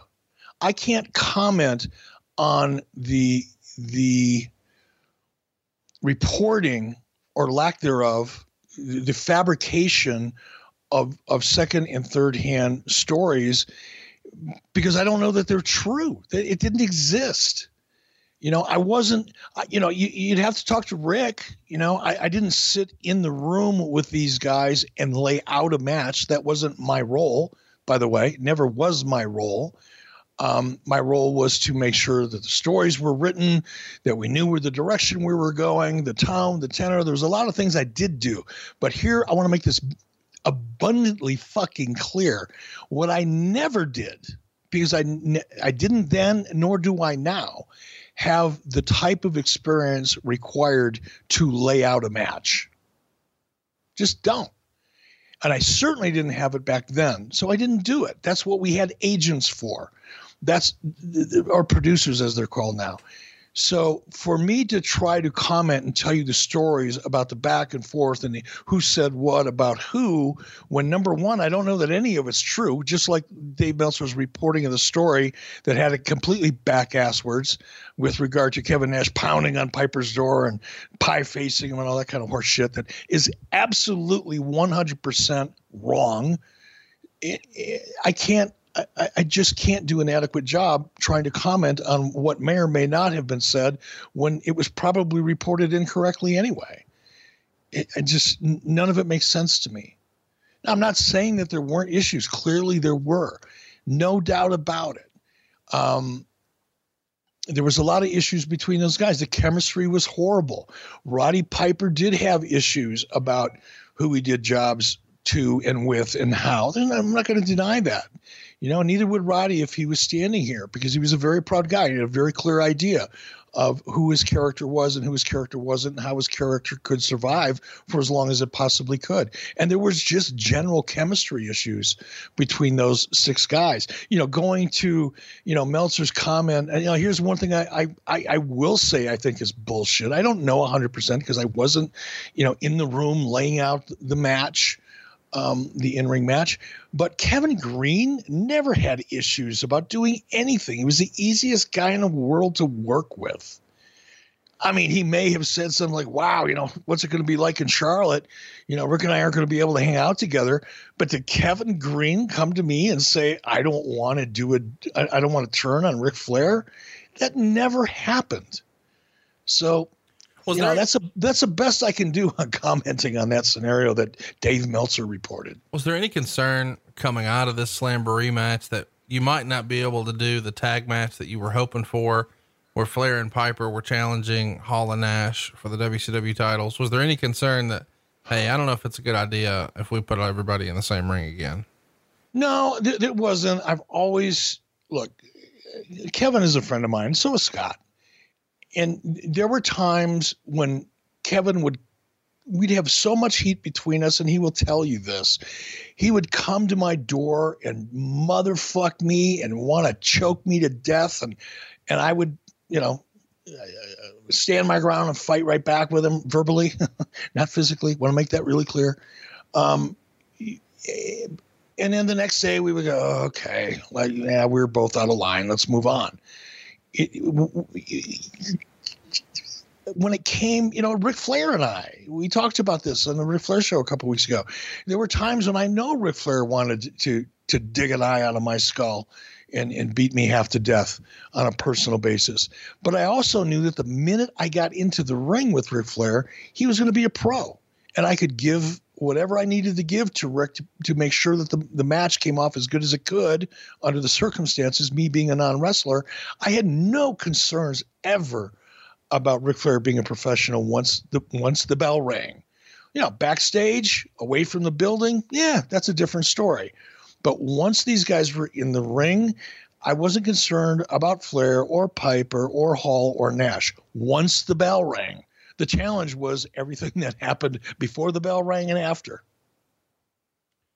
Let's talk about the match uh, from Great American Bash. Hall and Nash get the win. They retain over Flair and Piper.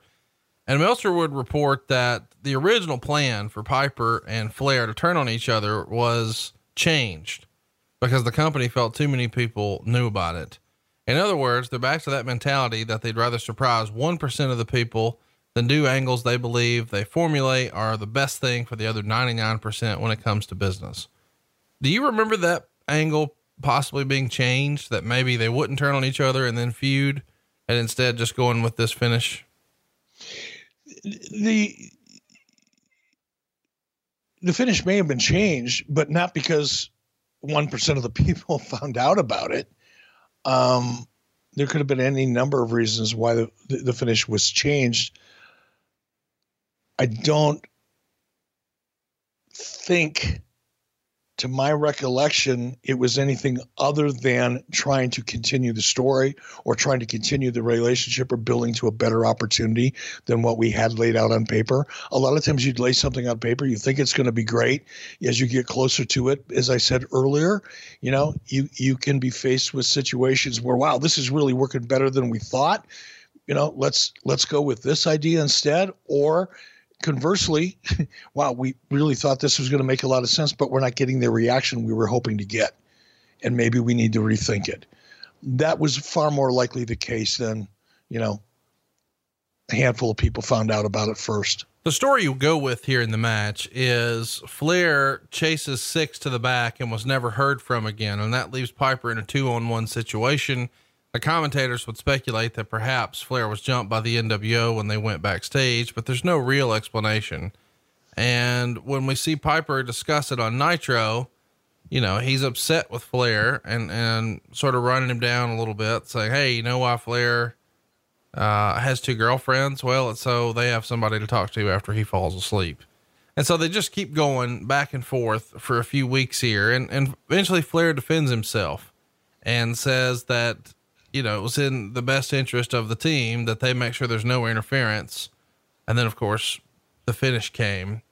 But that leads to you guys were doing some interesting stuff here, like RealAudio. You could stream a show and hear the play by play. And one of the times you did that was June 28th at the Forum in LA. And you see Ric and Piper square off against each other after all this time teaming with him, but against maybe guys he doesn't really enjoy working with, Piper had to be loving being back in there against Ric, right? Yep.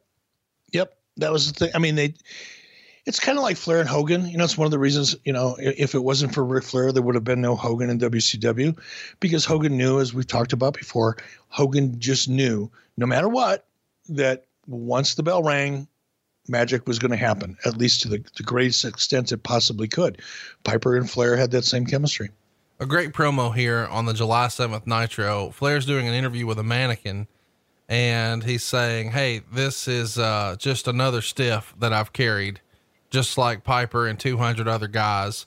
I've uh, carried more guys than there are apples in Washington. And that takes us to the bash at the beach.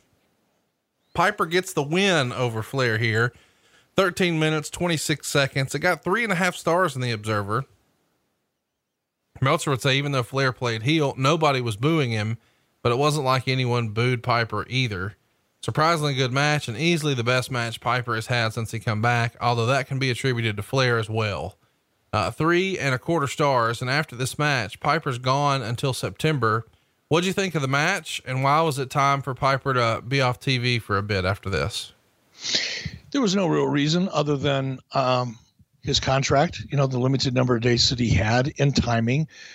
Additionally, I, with guys like Piper, Flair, Hogan, um, probably Flair didn't fall into this category quite as much, and that's not for any other reason than he was such a utility player, and it was just too easy to to use Flair in so many different ways. But uh, the, a lot of the guys that I mean, you know, Flair, Hogan, Savage, Piper, if they didn't feel special, they weren't. And you, uh, a firm believer then, as I am to this day, because I'm more convinced now of, of what I'm about to say than I ever have been. Um, if you want to make people feel special, you have to treat them special as characters. If you see them every week on television, eh, you become numb to them. There's only so much you can do with them, especially guys who are somewhat limited in the types of things that they can do, or limited by their characters. You know, Dave brought up something in your your your quote from whatever it is he he wrote about. Even though Flair was playing the heel, well, Flair always wanted to play the heel, and guess what? One of the challenges with Ric Flair has been, or was for me, is Ric and Ric didn't want to be a baby face. Talk to him about that. Ask him someday when you're sitting around, you know, having dinner, how he felt about being a baby face. He hated being a baby face. He would much rather be the heel, get the heat, get beat, come back next week and do it again because he was in control. Heels are more or less in control of storylines like that. They're always going to they can they have much more latitude. It's a lot easier for heels to get over than it is for baby baby faces, and it was particularly true during the NWO period. But that's always been the challenge with Ric, is if you try to put him in a role as a baby as a heel, people would cheer the fuck out of him because he's Ric Flair. I used to joke, and it's a sick joke, and I don't mean it obviously literally, but um, he, he could literally walk to the ring setting puppies on fire with kerosene and stomping the fire out, and people would still cheer him because he's Ric Flair. And the same was true with Roddy. That's what happens when you have guys like Roddy and the way Ric Flair was, who have been around. You know, try to make the Undertaker a heel right now see how that works. You know, I mean, you just try to make Stingy heel right now and see how that works.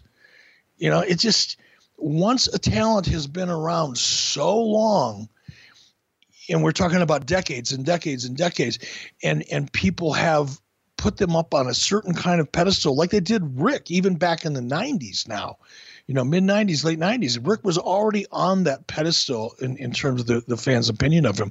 Yeah, you could put him in a role as a heel, and it would be really effective because Ric was Ric, and Ric could do amazing shit in the ring, and he could be a chicken shit. He could get beat and come back and be just as good next week as he was the week before. But if you tried to put him over as a babyface, excuse me, if I had that the other way around, if you if you put him in that role, he could be effective in the ring, doing everything that I said, but you still didn't get the heel reaction out of him.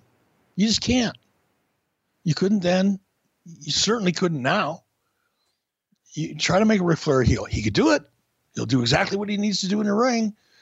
He'll get he'll get the baby face over in the ring, but guess who's probably going to get the bigger pop? That's just the way it is.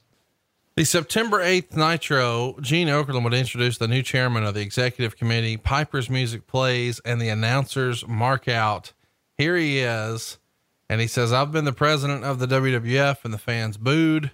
And now he says, I'm the chairman of the board. And one of the acts that he's going to do very quickly is he's going to um, be taking Luger and Page out of the cage at Fall Brawl because their heads ain't square. And instead, he puts all the four horsemen in the match and says, That's an order.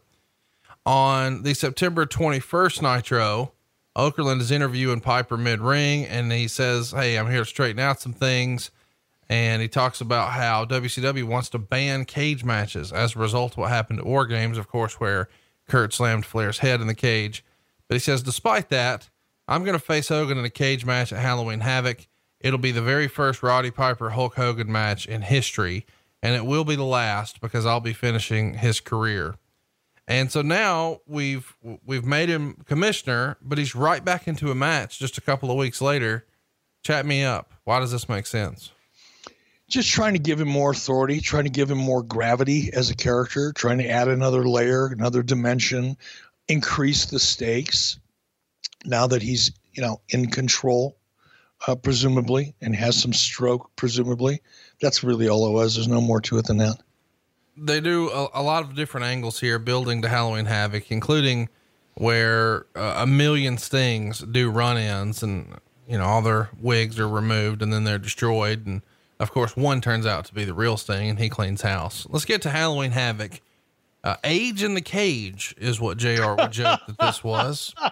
Roddy Piper and Hulk Hogan in a non-title cage match, and I guess the giveaway is at Starrcade when Piper won, you knew it was a non-title, and here when they announce this non-title again, you sort of have an inclination, and you would be correct. Piper gets the win, 13 minutes and 37 seconds. Tons of stings come out, uh, all to no reaction. Hogan is uh, bleeding at one point. You've got multiple leg drops. They're trying a little bit of everything. Uh, there's a fan who gets involved and, um, like out of the crowd. It gets a dud rating and this is not the best looking cage or certainly the best looking performance for either of these guys. What'd you think of this pretty bad Halloween Havoc 1997? Yeah, it was bad. It was disappointing. And I, I know I talk about it a lot all the time. I just, I think cage matches, gimmick matches in general, but particularly cage matches, I just think they're so tired and dated you know, there's never, and we didn't do it. You know, we didn't do it either. We didn't do a good job building up to it. There was no real reason to have that cage match. It wasn't the end of a, you know, incredibly intense story between two guys who've been doing battle for weeks or better yet months and having someone say the only way this is ever going to end once and for all is inside of a steel cage so the cage can actually become a character in the story as opposed to a prop and and that's what this was. That's what most cage matches that I've I've seen before this and after this are. I haven't seen a good cage match in probably 30 years. And I'm talking about a reason for the cage match. I'm not talking about people doing spectacular athletic dramatic things in a cage match. We all know Hell in a Cell's done that a bunch of times. And Hell in a Cell's a little bit different because of the the buildup that it has every year. But generally speaking, cage matches are just there Mm, because we don't really have a good story.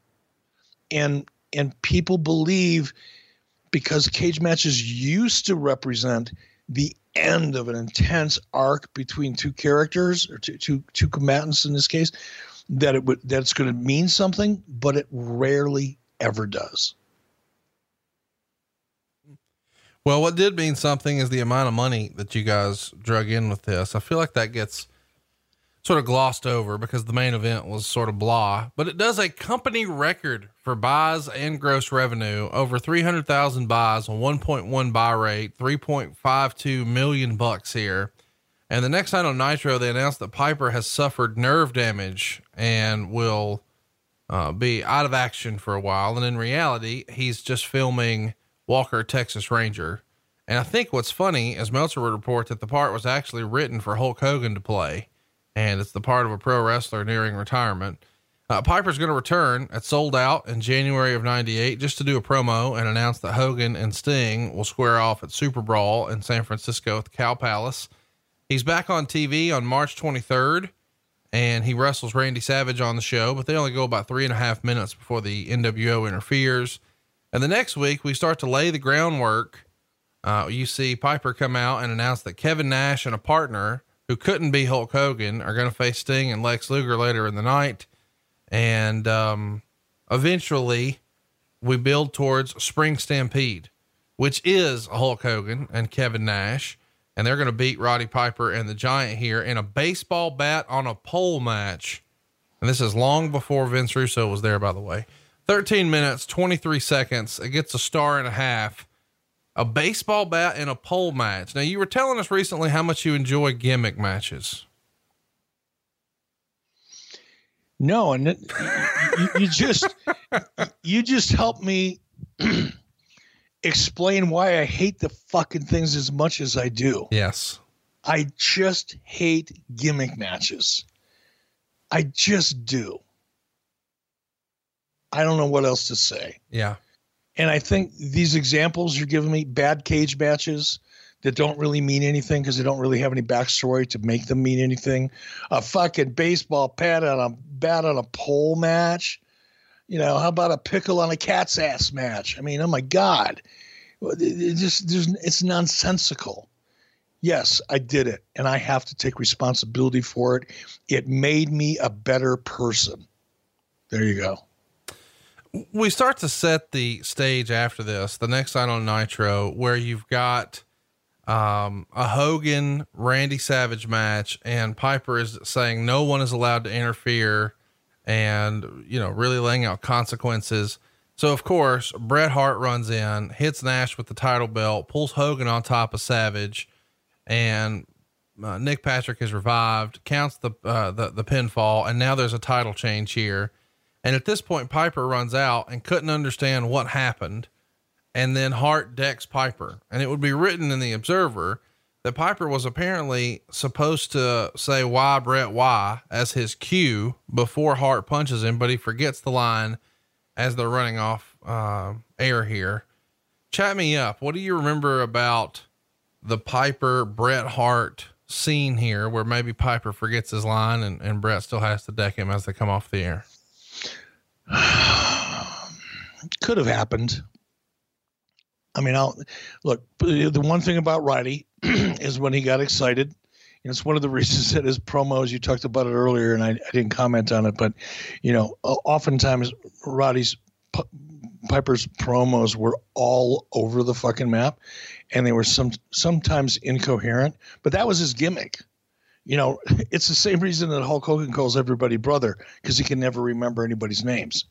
So everybody's brother. That way, nobody's offended when he calls you by the wrong name or doesn't reference you at all. But Roddy's gimmick was, you know, he he oftentimes would just forget where he was going and go in a different direction. Somehow, or sometimes, more often than not, it would generally work its way back around to making some sense. But there were times in the heat of battle that that Roddy would blank out. So yeah, it, it could have happened. Let's get to Slamboree. It wasn't a it wasn't a big topic of debate, you know, backstage when it was over. I mean, it wasn't like, oh my god, I can't believe it. How could he forget that? Oh my god! It wasn't that. It was okay. Well, it didn't go quite as planned. Let's move on. But it, it wasn't that big a deal. Randy Savage beats Bret Hart at Slamboree by DQ. Roddy Piper is working as the referee here, and Bret's really trying to cement that he is the bad guy here. Um, two and a half stars.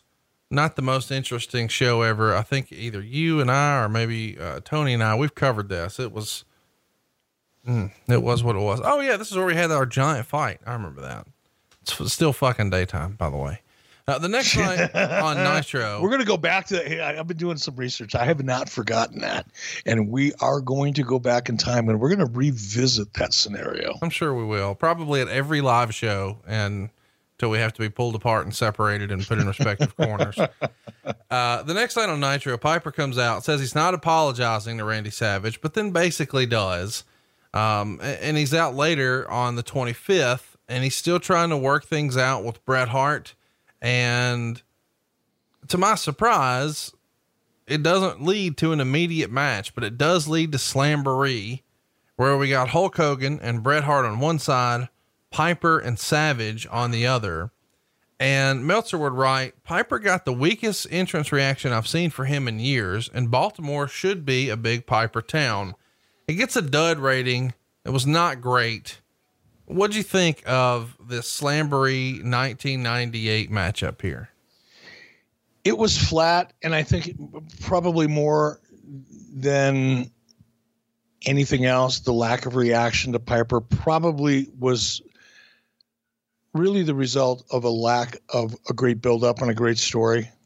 It just it just wasn't a great story. The the the connection wasn't there. You know, as again one of those things that can look good on paper. You would think, wow, Hulk Hogan, Bret Hart, you know, together. Wow, this is going to be huge, and it just it, it Macho Man, Roddy Piper. Oh my God, it it looked good on paper, but the story wasn't there and the chemistry wasn't there.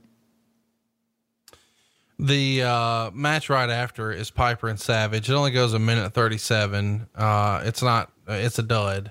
On June 15th, uh, we've got uh, him announcing that he is the commissioner of WCW and he's going to grant the fans the cage match they really want, which is DDP and Savage. Later in the show, they fight to a no contest, DDP and Savage, and Piper is here to make a really slow count, and Page kicks out at two. Piper is then attacked by Savage and um, given a pile driver. And it, it, he's involved in everything here, whether he's a referee or a commissioner, he's still in a very featured spot. Did he prefer sort of that on camera stuff instead of matches at this stage of his career? Do you think? Yeah. I mean, he, look, he loved, yes, he did. I mean, Roddy was well aware of his limitations.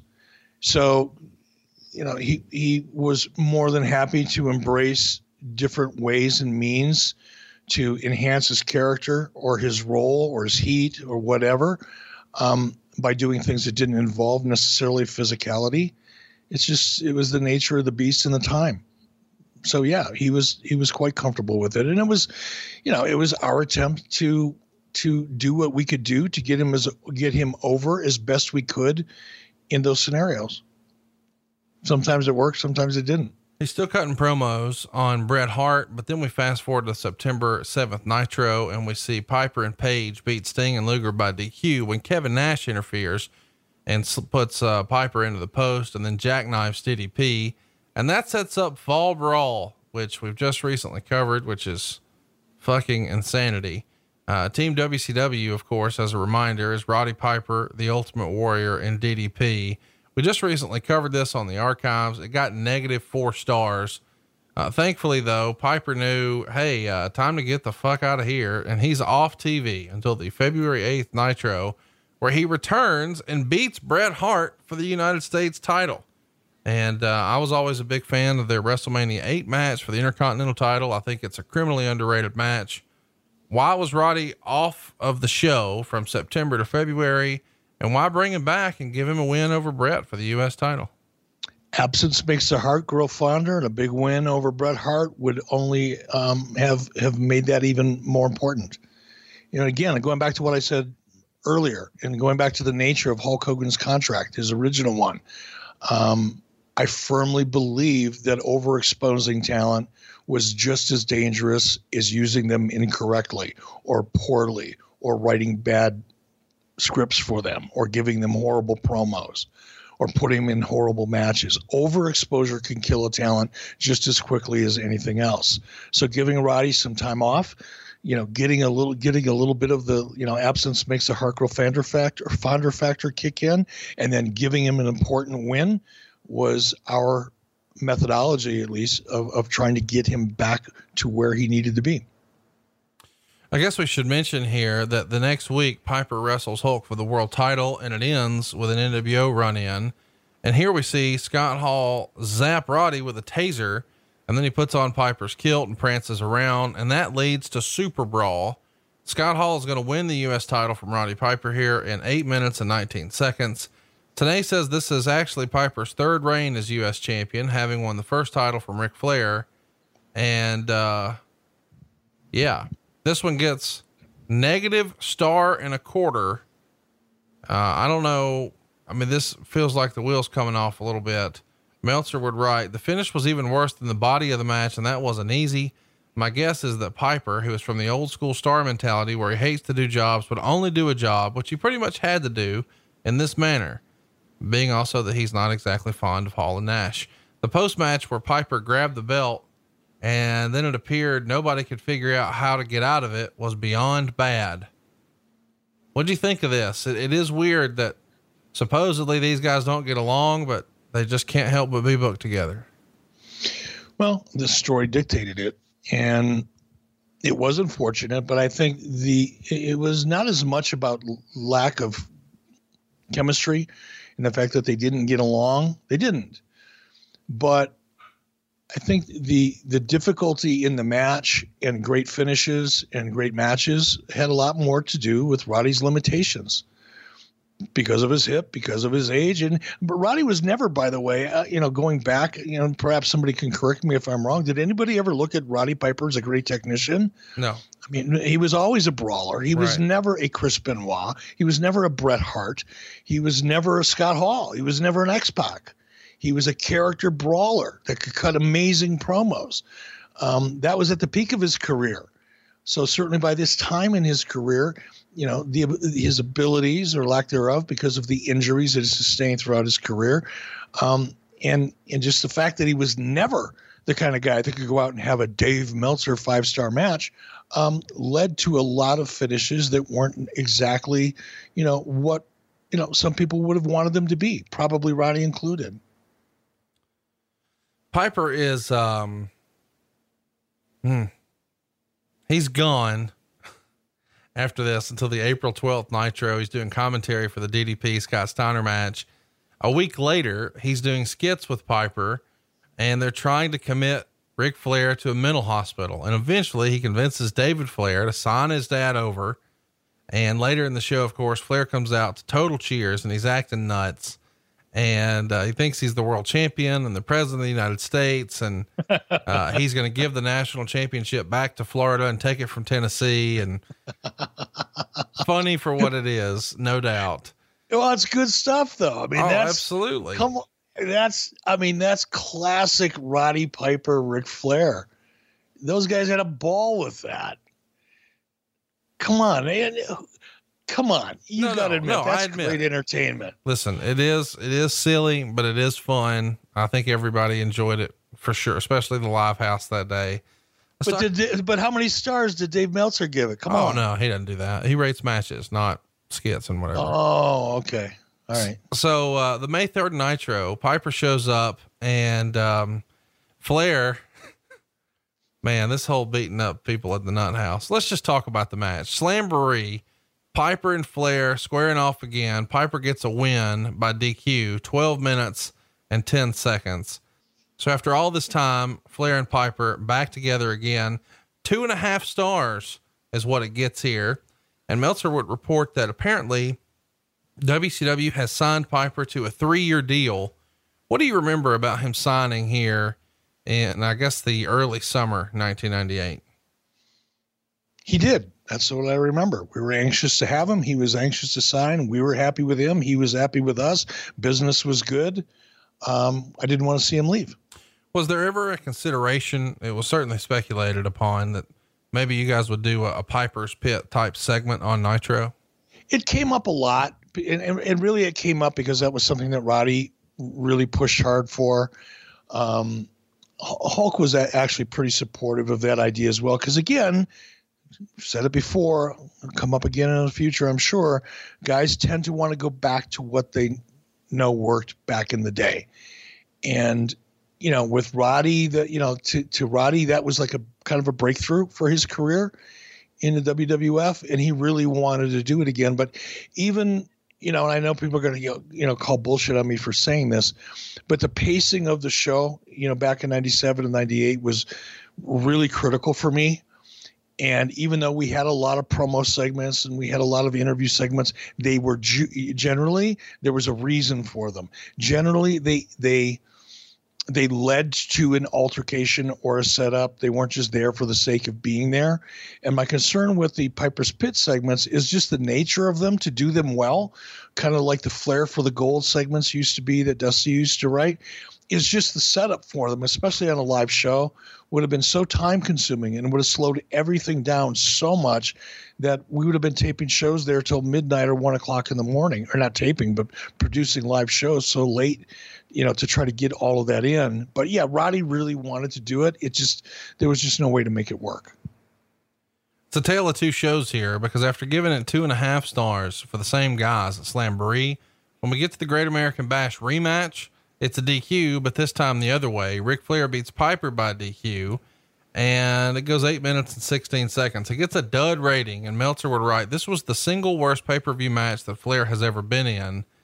So they are doing a match where the presidency of the company is at stake, and it's a mid card match. He was not a fan of it. Buff Bagwell was involved here as well. Uh, what'd you think of their Great American Bash 1998 match that Meltzer clearly didn't dig. I didn't either. You know, I would agree with with Dave on this one. It again, poor story, poor setup, poor pacing. Um, more than anything, poor story. The next night on Nitro, Okerlund is interviewing Flair and Arn Anderson, and he says he's fought Roddy Piper for 12 years, but now he wants Piper to be his vice president. And six bagpipers lead Piper to the ring. And uh, I don't know, it feels kind of funny that you were fighting for the presidency the night before, and now uh, he's your VP. A week later, Okerlund would uh, introduce Flair and Piper, and of course, they're coming out with Arn Anderson and Asya, of all people. They're coming out to Piper's bagpipe music, and um, he's going to start taking some shots at Buff Bagwell, and that eventually leads to Flair and Piper defeating Buff Bagwell and Dean Malenko in 10 minutes and 15 seconds. Uh, this is starting to to sort of build towards a Buff Bagwell Roddy Piper match at Bash at the Beach. Why was the decision made after having him work a couple of matches with Flair to then pivot to Buff Bagwell? What's the thought process? Because I think we got as much out of him and Flair as we could get. I mean, the story we've just been telling, what is it? It's taken us through a year and a half. Yeah. And there's been a lot of Flair and Piper in the middle of all of that. At some point, you have to pivot you can't keep telling different variations of the same story over and over and over and over again and expecting it to work.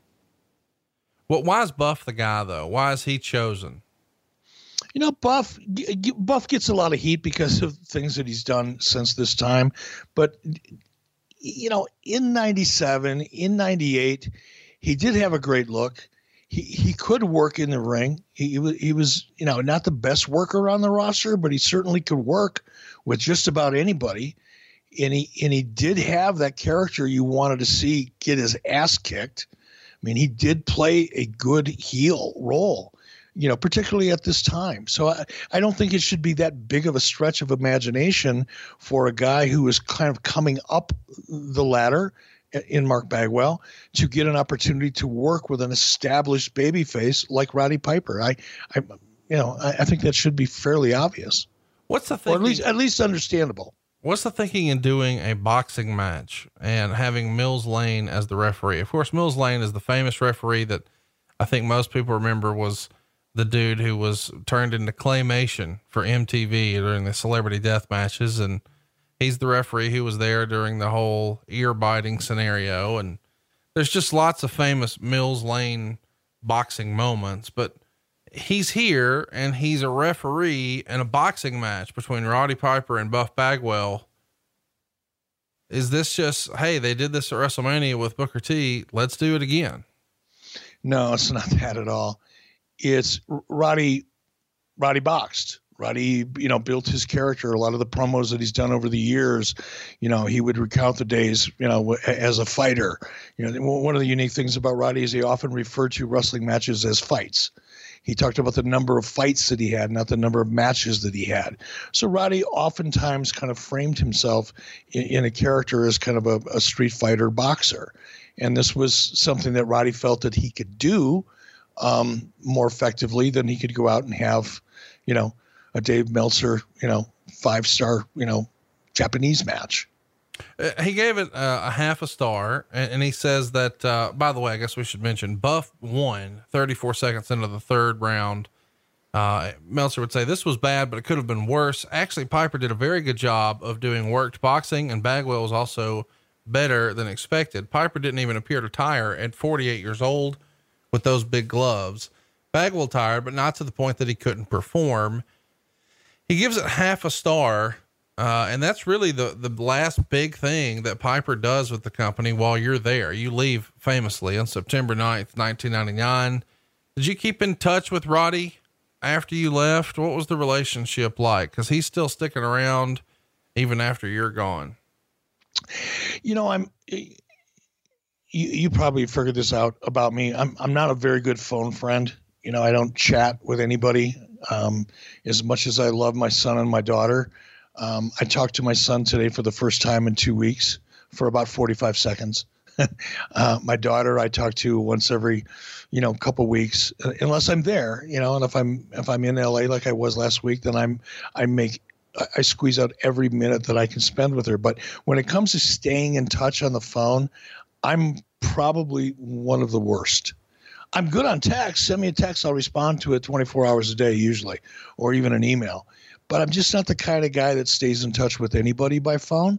But was what was really interesting with Roddy and I is Roddy still, you know, even during this period of time and, and even afterwards, Roddy spent a lot of time in Los Angeles, either um, auditioning or you know meeting with writers and producers and studios and networks and so forth. And so did i.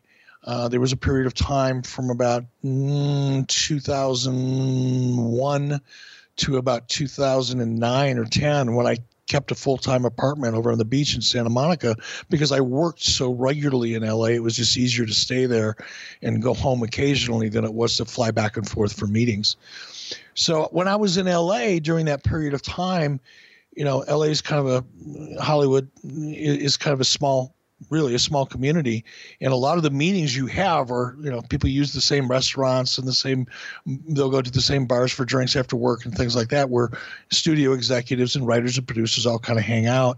And I would, there were times, you know, I was over in Studio City in, you know, just outside of Burbank, and I'd walk into a Mexican restaurant and here's Roddy sitting all by himself, you know, either before or after a meeting, grabbing a bite to eat. And that happened really frequently with Roddy. I, I, I would imagine I ran into Roddy um, once every six weeks, just kind of spontaneously because just we happen to be in the same building or restaurant or bar or whatever. Uh, and we would sit, we would visit, and it was like – Here's the thing I remember about Roddy, and probably why I miss him. For I miss him for a lot of reasons. To me, I may have said this at the beginning of the show. Roddy was kind of a, in the most complimentary way I can possibly imagine saying it. He was a throwback, and I miss that. He he represented an era of of the business that very few people do anymore, in a real and genuine way. And he, he lived it. He didn't just talk about it a lot of people talk about it. Roddy lived it, and I miss that in him. I also miss his honesty, good, bad, or indifferent. He was always an honest kid. There was nothing. If Roddy said something to your face, you knew he believed it and he meant it, good or bad. There was never you never had to read between the lines with Roddy. You never had to worry about Roddy saying one thing to your face and another thing behind your back. That was not Roddy Piper. And I really genuinely miss that character in people because it's so fucking rare in today's world. People are just not conditioned to be that honest anymore. Um, I miss the passion that Roddy had for the business, and I would see that passion again, not in what he said, but by what he did, in the way he lit up like and I again I've I know I've said this a couple times on this podcast. It was like this childlike enthusiasm, and his eyes would light up when he would get into a discussion about an idea or an angle or or a finish or a moment in a match or an interview or anything else. He would light up in a way that very few people did or or probably still do. Those are all of the things that I miss uh, about Roddy Piper. But he, I'm I'm so grateful that I had a chance to work with him. And I remember it was just a couple years ago. Obviously, he passed away, and my wife and I were. Laura and I, we were on our Harley. We drove up to Bozeman and spent a little time trout fishing in Livingston, Montana. And we stopped for a beer on the way home. And Hulk called me and said, "Did you hear about Roddy?" Because I was, you know, I was on my Harley. We were in Yellowstone, didn't really have cell service, so I wasn't checking in with news or anything. And I was, I'll never forget. I was sitting at a bar in Livingston. I had a beer sitting in front of me, and you know, Hawk said to me, "You're not going to believe this. I was just talking to Roddy night before last, and and now he's gone." And it was just, I, I not because I had affection or respect for Roddy, and I don't want to make it sound like we were best friends or anything like that, because that wasn't the case but there was a relationship there um, that I do miss. You know, I, I really do. And one of the last things I'll say, and I said this about Randy Savage too, and it was true in Roddy's case as it, as it was with Randy's. One of the reasons I think I put Roddy on a bit of a pedestal um, in terms of the people that I've had the pleasure and the honor of working with is because I remember seeing Roddy when Roddy wasn't even he didn't even know I was around. He thought I was in catering or out on the floor doing something at the ring or something during the middle of the day. But I would watch Roddy as he talked to not only my kids because my kids were around frequently, but I saw when there were other younger kids around the way that Roddy would spend extra time and make so sure that those kids felt really, really important and that that brief moment of meeting Roddy Piper or talking to Roddy Piper was something that made them feel good about themselves. That's how I judge people. That and, and Roddy Piper was him. I get a tear in my eye. Roddy was Roddy was the best of the best. He left quite a legacy on professional wrestling and certainly WCW. He unfortunately passed away on July 31st, 2015. And of course, even though Eric left in 99, he would go on to do more stuff, including the Starrcade Bret Hart Goldberg match. And he had appearances at Super Brawl 2000 and um, ultimately was released from WCW on August 7th, 2000. And that was the end of his WCW story, but not the end of his story with wrestling and us as fans. And he certainly touched a lot of people. Uh, Bruce Pritchard and Tony Schiavone and Eric Bischoff have all told their stories about Roddy. And we hope that uh, this was a fun visit down memory lane about some happier times. And um, we appreciate you listening here on 83 Weeks. And I appreciate you allowing yourself to be uh, real and vulnerable with us today, Mr. Bischoff, to talk about uh, one of the all-time greats in professional wrestling. Thanks, man. And we are out of time. We'll see you next week right here on 83 Weeks with Eric Bischoff. John brings his skewed sense of humor. Jeff brings tips to cut strokes off your next round. Together, it's those weekend golf guys. They'll pay a lot of money to PXG and Titleist and Callaway and on and on and on, right? How many yards do you think you're going to pick up with that extra driver? I think I can get an extra 5 to 10. What if I give you 15 to 20? Can you pay me more? Jeff Smith right? teaches on a sliding scale. Those Weekend Golf Guys, the podcast, part of the Believe Network. Just search B L E A V on YouTube or wherever you listen.